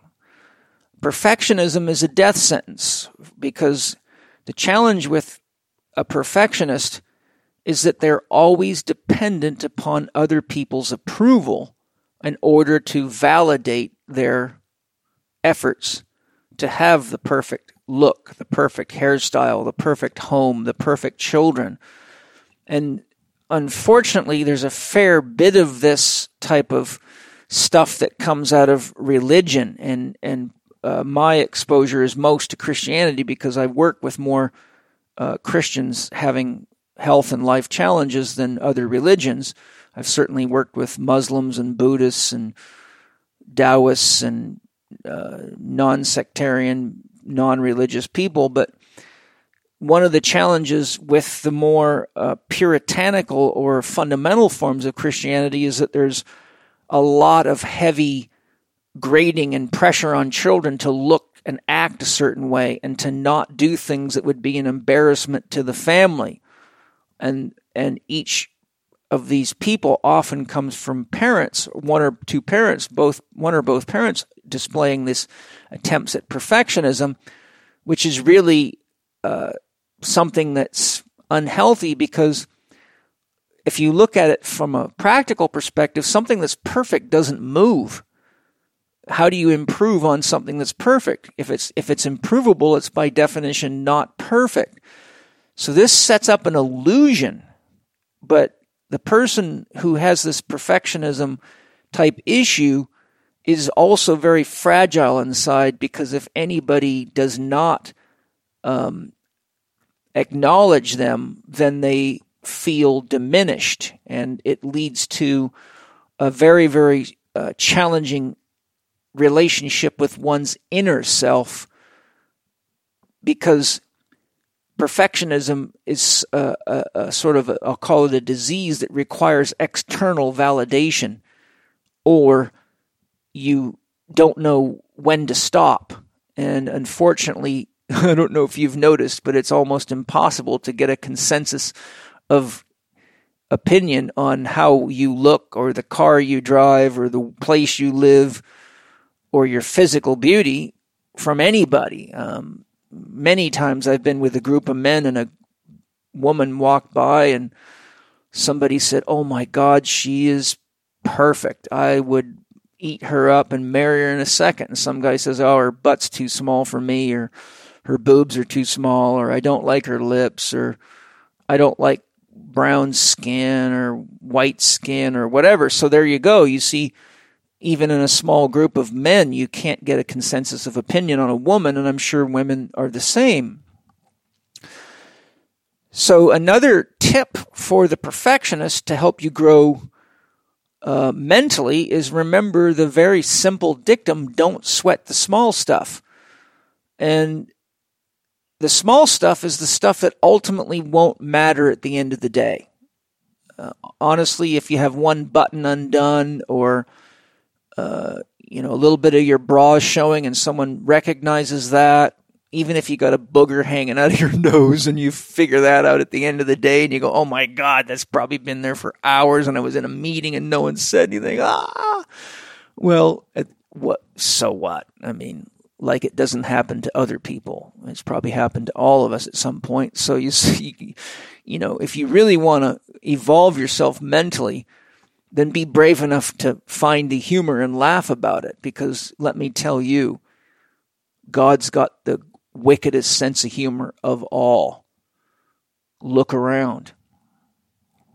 So now these are things that I could, you know, each give a podcast on each and sometimes multiple podcasts on each of these four causes of addiction. So I'm just giving you some highlights so it doesn't just get too over the top for you to process. Next is focusing on what's wrong. That's an addiction. And it has to do with what's called the negative bias. As I said before, I think nobody ever died from a birthday cake or uh, having a nice time on the dance floor or enjoying the sunset, but our brain is wired to pay attention to potential threats. And so what happens is if we're not conscious of the fact that we have a tendency to focus on wrong when it is not essential to do so, such as a survival threat. For example, when I was a paratrooper, we had to check and double check and triple check and quadruple check our equipment. Why? Because if someone chute's packed wrong or a clip's not done right, well, they quite frankly can die for sure.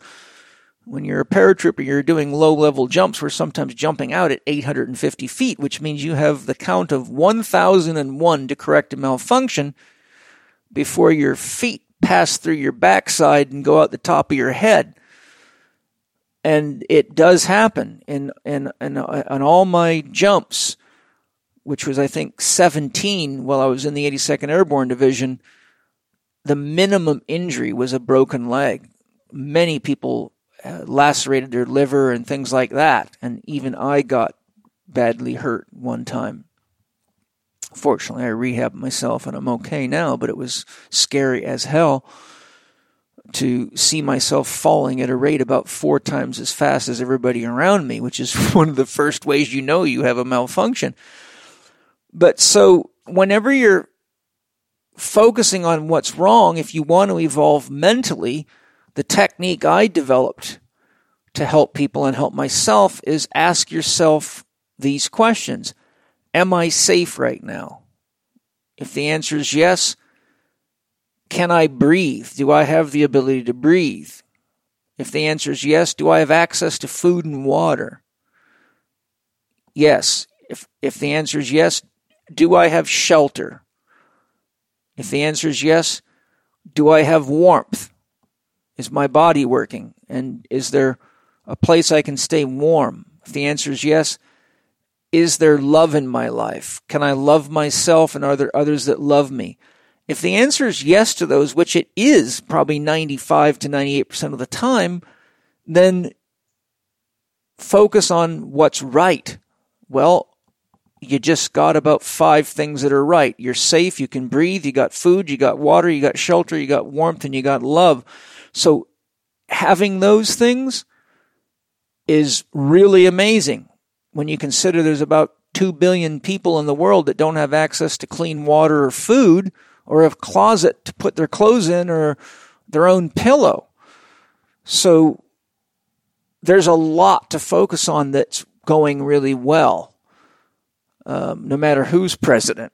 And for those of you that like Donald Trump, forgive me. Um, he's part of me too. And so everything I don't like about him is things that I don't like about myself that I have to practice these techniques to manage carefully. So,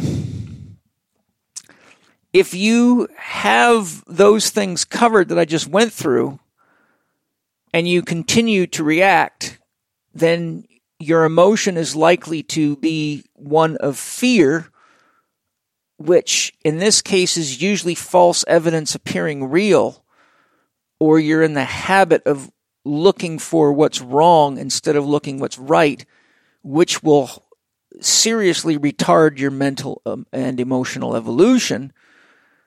And whenever you have this type of reaction, it can be transformed into higher awareness by stating what your dream is and thinking and acting in ways that are affirmative for your dream, not your nightmare or not creating nightmares.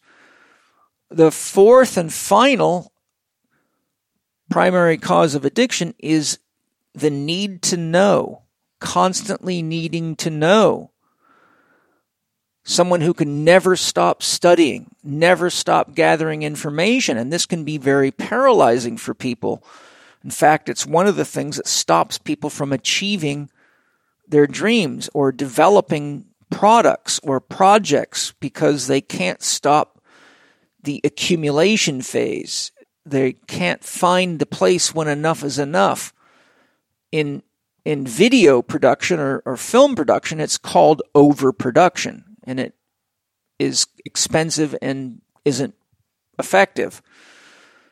So, um, your mental evolution happens when knowing more becomes a distraction from being practical and productive. And there is a reason the the title PhD is often referred to as piled higher and deeper. Uh, and the evidence of that is that we have more MDs and PhDs and master's degrees and bachelor's degrees and associate's degrees per capita than ever in the history of man, but we're the sickest, most dysfunctional people we've ever been on the planet. And so maybe if we focused on the fact that we need to eat real food, drink clean water, not poison ourselves, not poison the environment, and things like that, we we don't really need PhDs for that. We just need to pay attention to what is actually uh, important for living well and growing ourselves. And it doesn't matter how smart you sound in a coffee shop if you can't eat, sleep, breathe, and do it.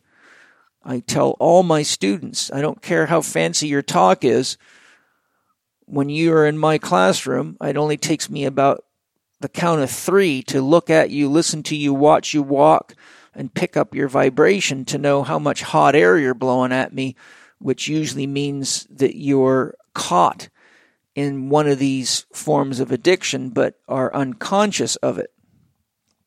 So, when is needing to know more a distraction from being practical and productive?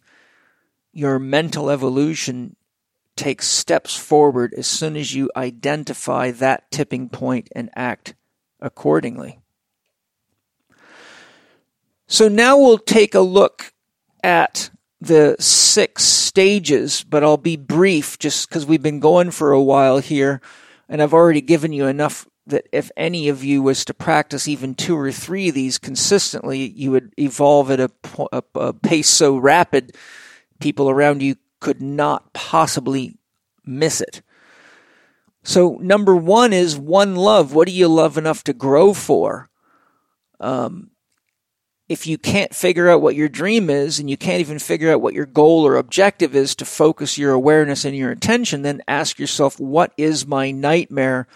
And that becomes the point of your focus and your willingness to better manage your mind and your emotions. And for most people that I've worked with, the number one nightmare that I see is money management challenges. So remember, money is energy. People that have a hard time managing money generally have a hard time managing energy, and oftentimes people that were raised in intensity environments um, use money to uh, medicate their intensity, whether it be buying high speed motorcycles, cars, or uh, juggling knives, or uh, you know uh, any number of ways that they go about trying to uh, sidetrack, distract, or numb themselves. So the key point here is if you don't know what a clear goal, dream, or objective is, then look for what is the most challenging thing happening in your life that, if effectively addressed, would free up the greatest amount of energy that you can use to grow your conscious awareness and become more whole and more loving, empathetic, and compassionate for yourself and to yourself, which then radiates out of you into your relationships. Number two, two forces, the male and the female. Where are you out of balance? Remembering the dictum as above, so below. Wherever you're out of balance with regard to nutrition, hydration, sleep, breathing, thinking, and movement, I can assure you, you're either lacking information or your life is mirroring your thought processes. And remember, uh, 93% of what's happening inside of you is unconscious. So, wherever the pain teacher's showing up for you with regard to your health, your personal well being, your mental, emotional self management, or your relationships, you are able to acknowledge the dictum as above, so below, and say there's some kind of belief or um, idea that I'm acting out consciously or unconsciously that's keeping me in a state of imbalance. That's when the pain teacher shows up to guide you. So, mental evolution comes from identifying where you're out of balance, recognizing the beliefs that are behind it, many of which are unconscious, so they can be brought into the conscious so you can work with them by paying close attention to what's repeating itself chronic constipation, chronic back pain, chronic neck pain, digestive trouble, chronic skin trouble, chronic weight challenges, too much or too little body mass, etc. Now, there's three key components of psychological development that we can pay attention to one is individuation, becoming whole as an individual who takes responsibility for the choices they make and doesn't depend on mommy and daddy and others to bail them out of problems or give them money when they are managing themselves like a child. In other words, rescue them. So to be individuated means to become an adult. So to grow yourselves mentally we have to identify where am I not taking responsibility for my own happiness, loving myself, making ends meet, and managing myself, or being an effective partner in relationship. Next is competency. Where do I need more skills in order to individuate or manage myself in factor three, which is relationship? So your three essentials for psychological health and, and competent or, or, or uh, well-being is individuation, competency, and relationships because we can't grow without other people. Uh, be, because of the fact, for one, that we're we have a shadow, and and so much of us are unconscious.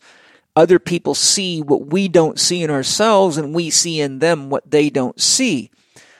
So, whenever you're having a hard time with becoming an honest, well managed individual or you're challenged in relationships, it lends itself to the need for competency. And that means finding resources, which is one of our five program design essentials.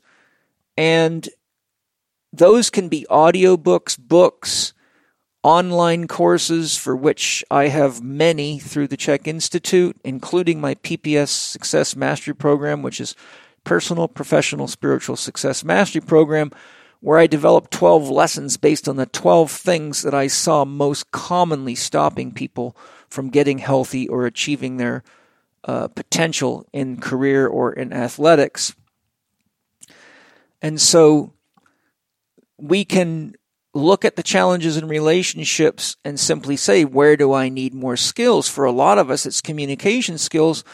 And if you really want to up your game and grow yourself and evolve yourself mentally and emotionally, then I recommend the book called Nonviolent Communication The Basics as I Know and Use Them by Wayland Myers, PhD.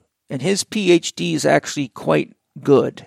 Uh, this is a very small, powerful, powerful book. In fact, if you master what's in this little book of about 60 pages that fits right in your pocket, you will evolve more in one lifetime than most people do in 50 lifetimes. Next, we have to realize that as individuals, we all have what are called complexes in Jungian psychology, which are a network of neurally charged associations, or a network of neurons that are emotionally charged and act as a form of artificial intelligence and stop us from seeing things as they really are. And so, if you were raised with parents that were perfectionists, intense people, uh, constantly pressured you to get better grades, better grades, and you find that as long as you studied more and studied more and studied more, people loved you, mom and dad loved you, parents loved you, and you got accolades, uh, or you tend to focus on what's wrong, you're probably dealing with complexes that you've developed, especially in childhood. And so complexes basically are become clusters of neural networks that actually take on artificial intelligence and start acting out unconsciously. And, uh, you know, I could give you many, many examples, but uh, outbursts and behaviors that you go, I can't believe I did that again, or not liking people and you don't even know why. Those are all examples of complexes at work. And the other thing that happens is complexes are part of a problem that we all have, but it's all it's part of life called projections. So whatever biases we have or things within ourselves that we're not conscious of yet, we project onto other people. Uh, an example of projection is someone who's a closet gay but shows up at anti gay rallies, or someone who's had an abortion but tells everybody how terrible abortion is and keeps it a secret that they've had an abortion. So there's an example of projection. But generally, we are unconscious of our projections. Another common example of projection is falling in love with somebody and not seeing who they really are and thinking they're the perfect person for you without really spending enough time to get to know them, which usually is about two years at minimum. And then all of a sudden waking one day and going, who the hell is this person? Why are they such an ass? And, and how in the world did I end up married to this person? And so what happens is your projections of Mr. Right or Mrs. Perfect break down and then you are dealing with the reality of what you couldn't see because you were unconscious and usually acting out mommy complexes, daddy complexes, or mommy daddy archetypes uh, that you're unconscious of, and not realizing that you, like all of us, are attracting your unfinished business as a human being.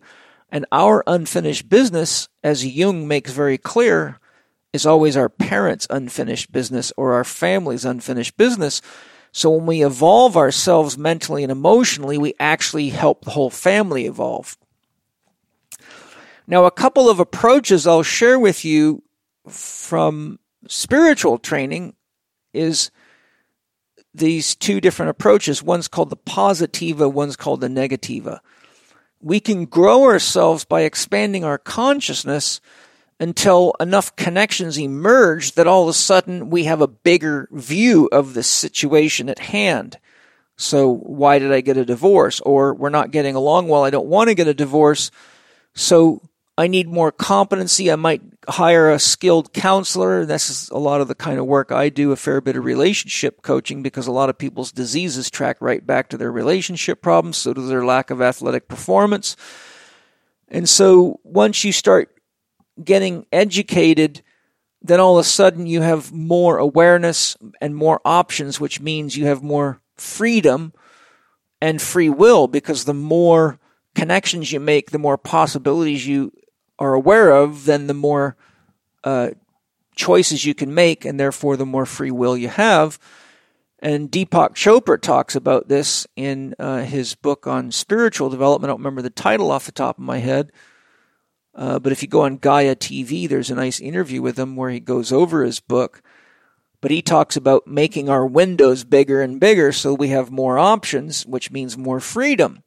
The negativa path in metaphysics means thinking less and going deeper into yourself. And because the whole universe is inside you, the answers to all your questions are also inside of you because what you think of as out there is in here. Because if you look at the current science and look at the books that I've recommended on how the mind works and things like One Mind and the research of of uh, many people from Ken Wilber to uh, uh, Daniel Brown to uh, you know many Carl Jung, Rudolf Steiner. Um, basically, you'll find that um, the deeper you go within yourself, the more you have access to everything that seems to be outside of yourself. So the negativity, the, the, the negativa approach is, is to go into a meditative state, hold an intention and calm the mind.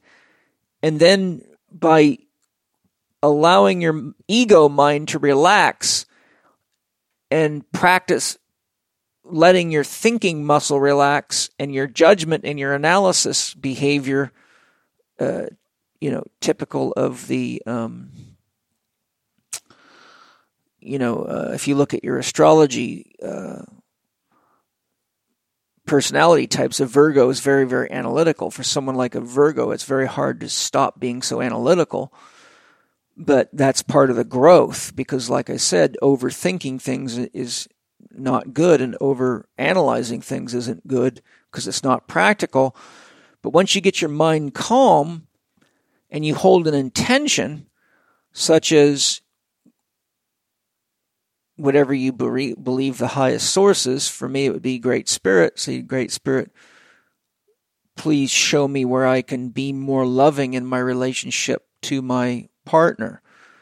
And then you just relax. And as you relax, the windows open and you have access to the unconscious information. And all of a sudden, you might have visions or memories of yourself being spanked a lot or beaten up by your dad or criticized by your mother all the time. And then you recognize right there that the little boy or the little girl in you is still afraid and still in pain and needs love. And then you can become your own parent and connect your consciousness to that part of yourself and you can literally speak to that part of yourself and go into dialogue with it. And uh, this is a process that is uh, called soul loss in Native American Indian philosophy. And so I practice soul recovery with people and with myself because our inner consciousness, which is the domain of the soul, can get fragmented and we can lose parts of ourselves. And then we project onto other people to see the broken parts of ourselves in them and judge them, but not realizing that we're really seeing ourselves overlaid on top of them, like someone's drawn squares on our glasses and we can't figure out why we see squares everywhere. And once we relax and hold an, an intention and open ourselves with the honest intention to grow ourselves and evolve ourselves mentally, then our intuition kicks in. And remember, intuition is the function that brings us into contact with the other parts that create wholeness that the ego mind cannot access. So, when it comes to the three choices, uh, I developed a technique that I teach my holistic lifestyle coaching students and my Chek four quadrant coaching mastery students, and it's called the mind flip. So we use a coin. You actually hold a coin. And so let's say your partner criticizes you or someone criticizes you at work and your your urge is to bite back. Well, first take a deep breath and calm yourself and then ask yourself first of all hear what you're saying in your head like that person's a complete asshole. I can't believe they said that. Now, if you say that out loud, you might lose your job, or you might go deeper into battle with your partner and end up uh, missing sex for a couple of weeks while everyone cools down, or something like that. But once you have the negative thought, I can't believe that asshole said that to me, then say, What is my dream? Well, my dream is to uh, have harmonious relationships at work and get promoted. Let's say it's a work situation. Then you can flip the coin over. So that would be the tail side, the negative that you just done. So you state the negative, you state your dream, so you have a reference point.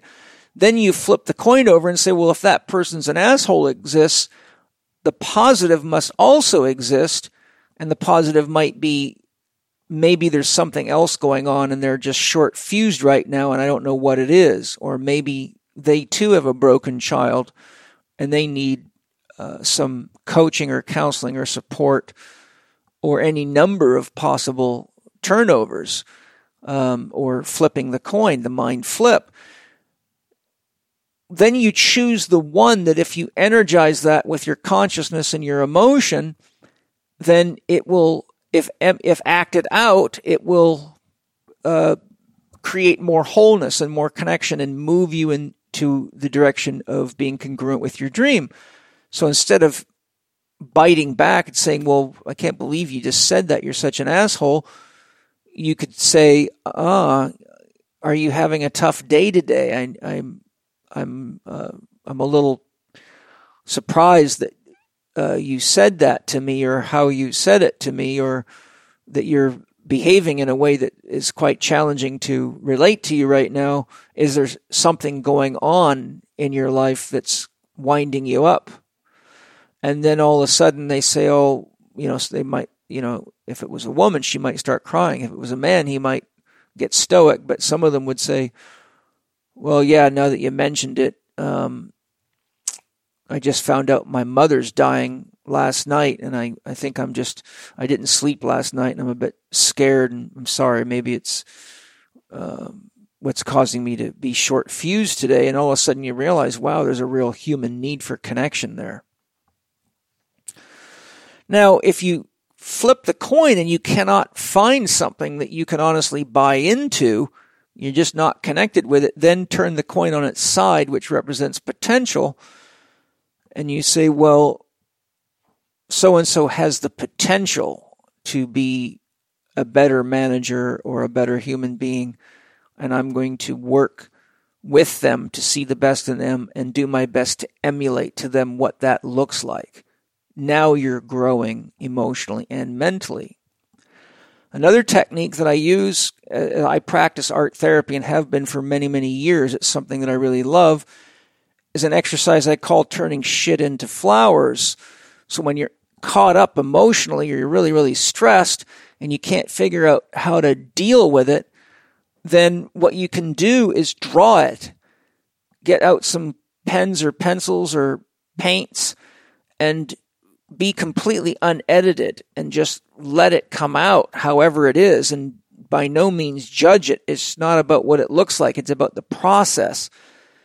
And so it might look like just a pile of gobbledygook on the page, which is completely fine. But then just let it sit for a couple of days, stick it where you can see it, and ask your soul or your heart to guide you to how to convert it into something beautiful. Thus, I call it turning shit into flowers. And then when you're ready and you feel that sense of connection, then be a big boy or a big girl and sit down with your colors again and see what you can do with color, shape, and creativity to make that more beautiful.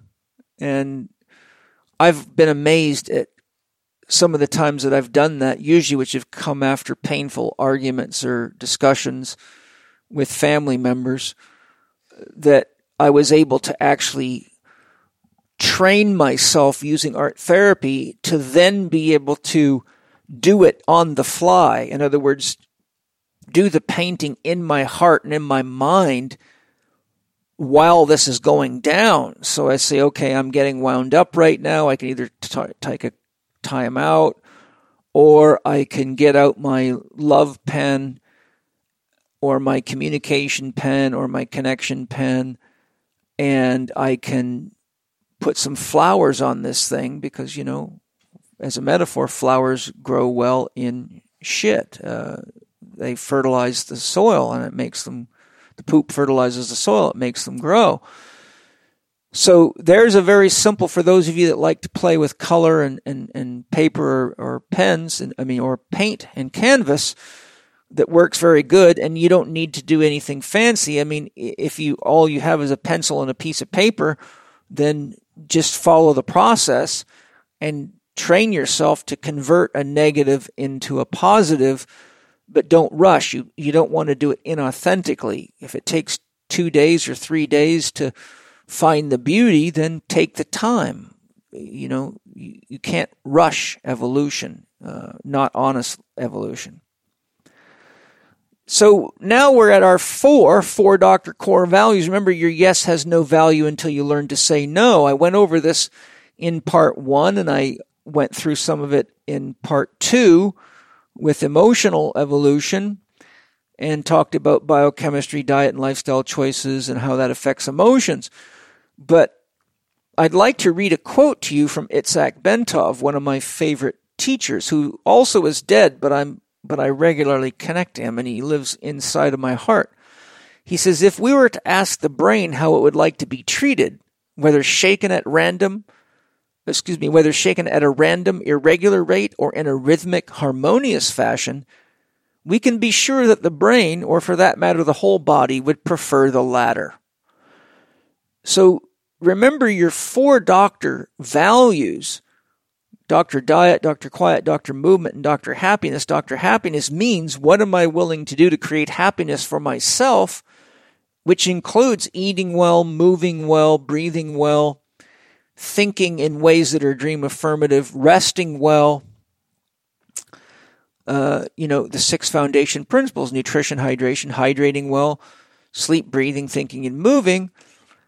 Then you realize that those are your values that if you use those values to know when to say yes and when to say no, you will create harmony and you will do things like getting to bed on time and getting up in the morning or exercising when you should be instead of making excuses.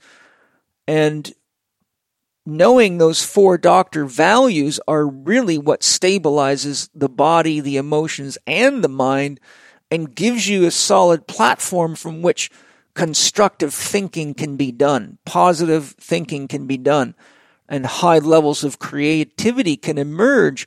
Because when a person's out of balance and their stress levels are up, their cortisol levels are up, and that shifts you into left brain dominance. And as I often say, you it's not a good idea to throw in a cartwheel when you're running from a lion or you're likely to get eaten. So if we don't take care of ourselves at the basic four doctor level, then we usually have too much stress and too high levels of stress hormones in our body to be creative. And really, evolution of any type is a creative process. You have to grow beyond what mom and dad did or do. You have to grow beyond what the average person in society is doing. And remember, as Carl Jung says, the average man or woman can never be successful. So to evolve means to recognize what average is in your life and step out of it and move forward in ways that are dream affirmative. Then to continue our mental evolution, we go to step five, our five program design factors, because here we're designing our own program for mental ev- evolution, and establish a time that you will work on these things every day, preferably at the end of the day, so you can look back on your day or at the beginning of the day to state what your dream is and state in positive affirmation, especially if you have an addiction. Today, if somebody offers me candy or sweet stuff or gluten containing stuff, I will say no and I will use that as a trigger to reach for a carrot or an apple or something that is dream affirmative. Look carefully at where you're spending energy that is not dream affirmative and consciously state to yourself, I choose to invest my energy in, and then you will have a core value for that issue, or you can create a core value as needed. Where is your willingness? Calibrate your willingness meter. Sometimes people try to do so much to grow that they actually disable themselves Or you get people that are forever studying and searching for information and they don't have enough energy or willingness to practice. So they become a talking head. And then uh, we have finances. In order to grow ourselves mentally, it requires that we invest our finances intelligently so we are not producing so much stress for ourselves that we can't relax and enjoy life and, and be present and watch the grass grow. Osho says if you simply watch the grass grow and become fully present, you can become enlightened doing just that. Then what resources do we need to enhance that competency factor that I spoke about earlier? And it may be that you need a coach. It may need that be that you need a therapist. It could be that you need a shaman. It could be that you need a skilled physician, a real one. That you might need to use your intuition to find one that's outside of the box enough to not just give you drugs and do the standard silliness, but that's what using your intuition and your heart and soul uh, to guide you is for. Next, we have nutrition, hydration, sleep, breathing, thinking, and movement. We've talked enough about the nutrition, hydration, sleep, but remember, breathing always mirrors your thinking. So if you find yourself in a state of what I call stinking thinking, and remember the average person thinks 68,000 thoughts a day, of which 90% were found to be negative by researchers. So if we're noticing our thinking is going south, we can immediately, if we can't control our mind effectively, we can go to our breathing. And so usually when there's stinking thinking, the breathing is getting shallow and tight and our abdominal walls tightening up because almost always we're defending ourselves against an attack, either on us by us or by somebody else. And if we just focus on breathing through our nose, taking a nice deep breath in, and either holding it for four seconds and releasing it for eight, or consciously slowing the out breath and just anchoring ourselves in the breathing and visualize as you're inhaling, you're growing like a tree to the sun, and as you're exhaling, you're sinking roots down into the earth and, and getting the support of Mother Earth, then you will recreate an inner state that's more conducive to effective thinking and dream affirmative thinking, and you will immediately begin evolving as you do that. And then we can use movement in ways that harmonize our body by harmonizing breathing and movement so that each movement that we do is coupled with a breath. So if you're on a rowing machine, as you pull, inhale, and as you move forward to uh, get the next pull, then you exhale. With the breathing squat, we exhale as we lower and we inhale as we stand. So those are examples of things that you can do that harmonize your biological oscillators, integrate your life, right and left brain hemisphere, and bring you into a state of openness. And then we can use mindfulness and some of the key sort of principles of mindfulness is where is your intention? What is your attitude? And what are you putting your attention on? So if you've been with me so far, your attention needs to be on your values so that you're making decisions that are life affirmative and dream affirmative. There's an old saying, attitude determines altitude. If we catch ourselves kind of being the party pooper or the sad sack or the skunk, then we can take a step outside, go for a walk, do some breathing squats, do some um, turning shit into flowers in our head, get a coin out of our pocket, and put our attention on what behaviors, thoughts, and feelings are dream affirmative and be a big boy or a big girl. And there's your individuation and bring those qualities out of ourselves and then go back in the house or the party and then enter back into relationship and then you're practicing competency and that means you are growing your psychological self to be more whole, more comprehensive. So, wow, we've covered quite a lot. So, thanks for joining me. Um, I hope you've enjoyed all this. I hope you didn't try to listen to it all at once. And if you enjoyed it and did that, that's perfect too. In part four, we will explore ways to evolve spiritually. And that's really my favorite topic. So I'll have to be careful not to write a huge outline, but to keep it as practical as I can. I hope you found today practical, this podcast. And then in part five, we'll explore how to evolve your career, which is something I have a lot of experience and knowledge with. So as always, I will share as much of me as I can with you because we are each other. And that is just scientific fact today. And so thank you for joining me on Living 4D with Paul Chek. I look forward to sharing more with you in part four. Bye bye. Thanks for listening to the third Evolve session of Living 4D with Paul Chek. If you'd like to ask Paul about how you can implement the tips and techniques you learned here, join him on Instagram Live on Saturday, April 13th at 12 pm Pacific Time. You can follow Paul on Instagram at paul.chek to get notifications when he goes live. For more information on Evolve with the Chek Institute, visit chekinstitute.com forward slash evolve 2019. You'll learn all about a powerful one day event on May 3rd that will empower you to fuel your own personal and professional evolution. To listen to more episodes of Living 4D with Paul Chek, go to chekinstitute.com forward slash podcast.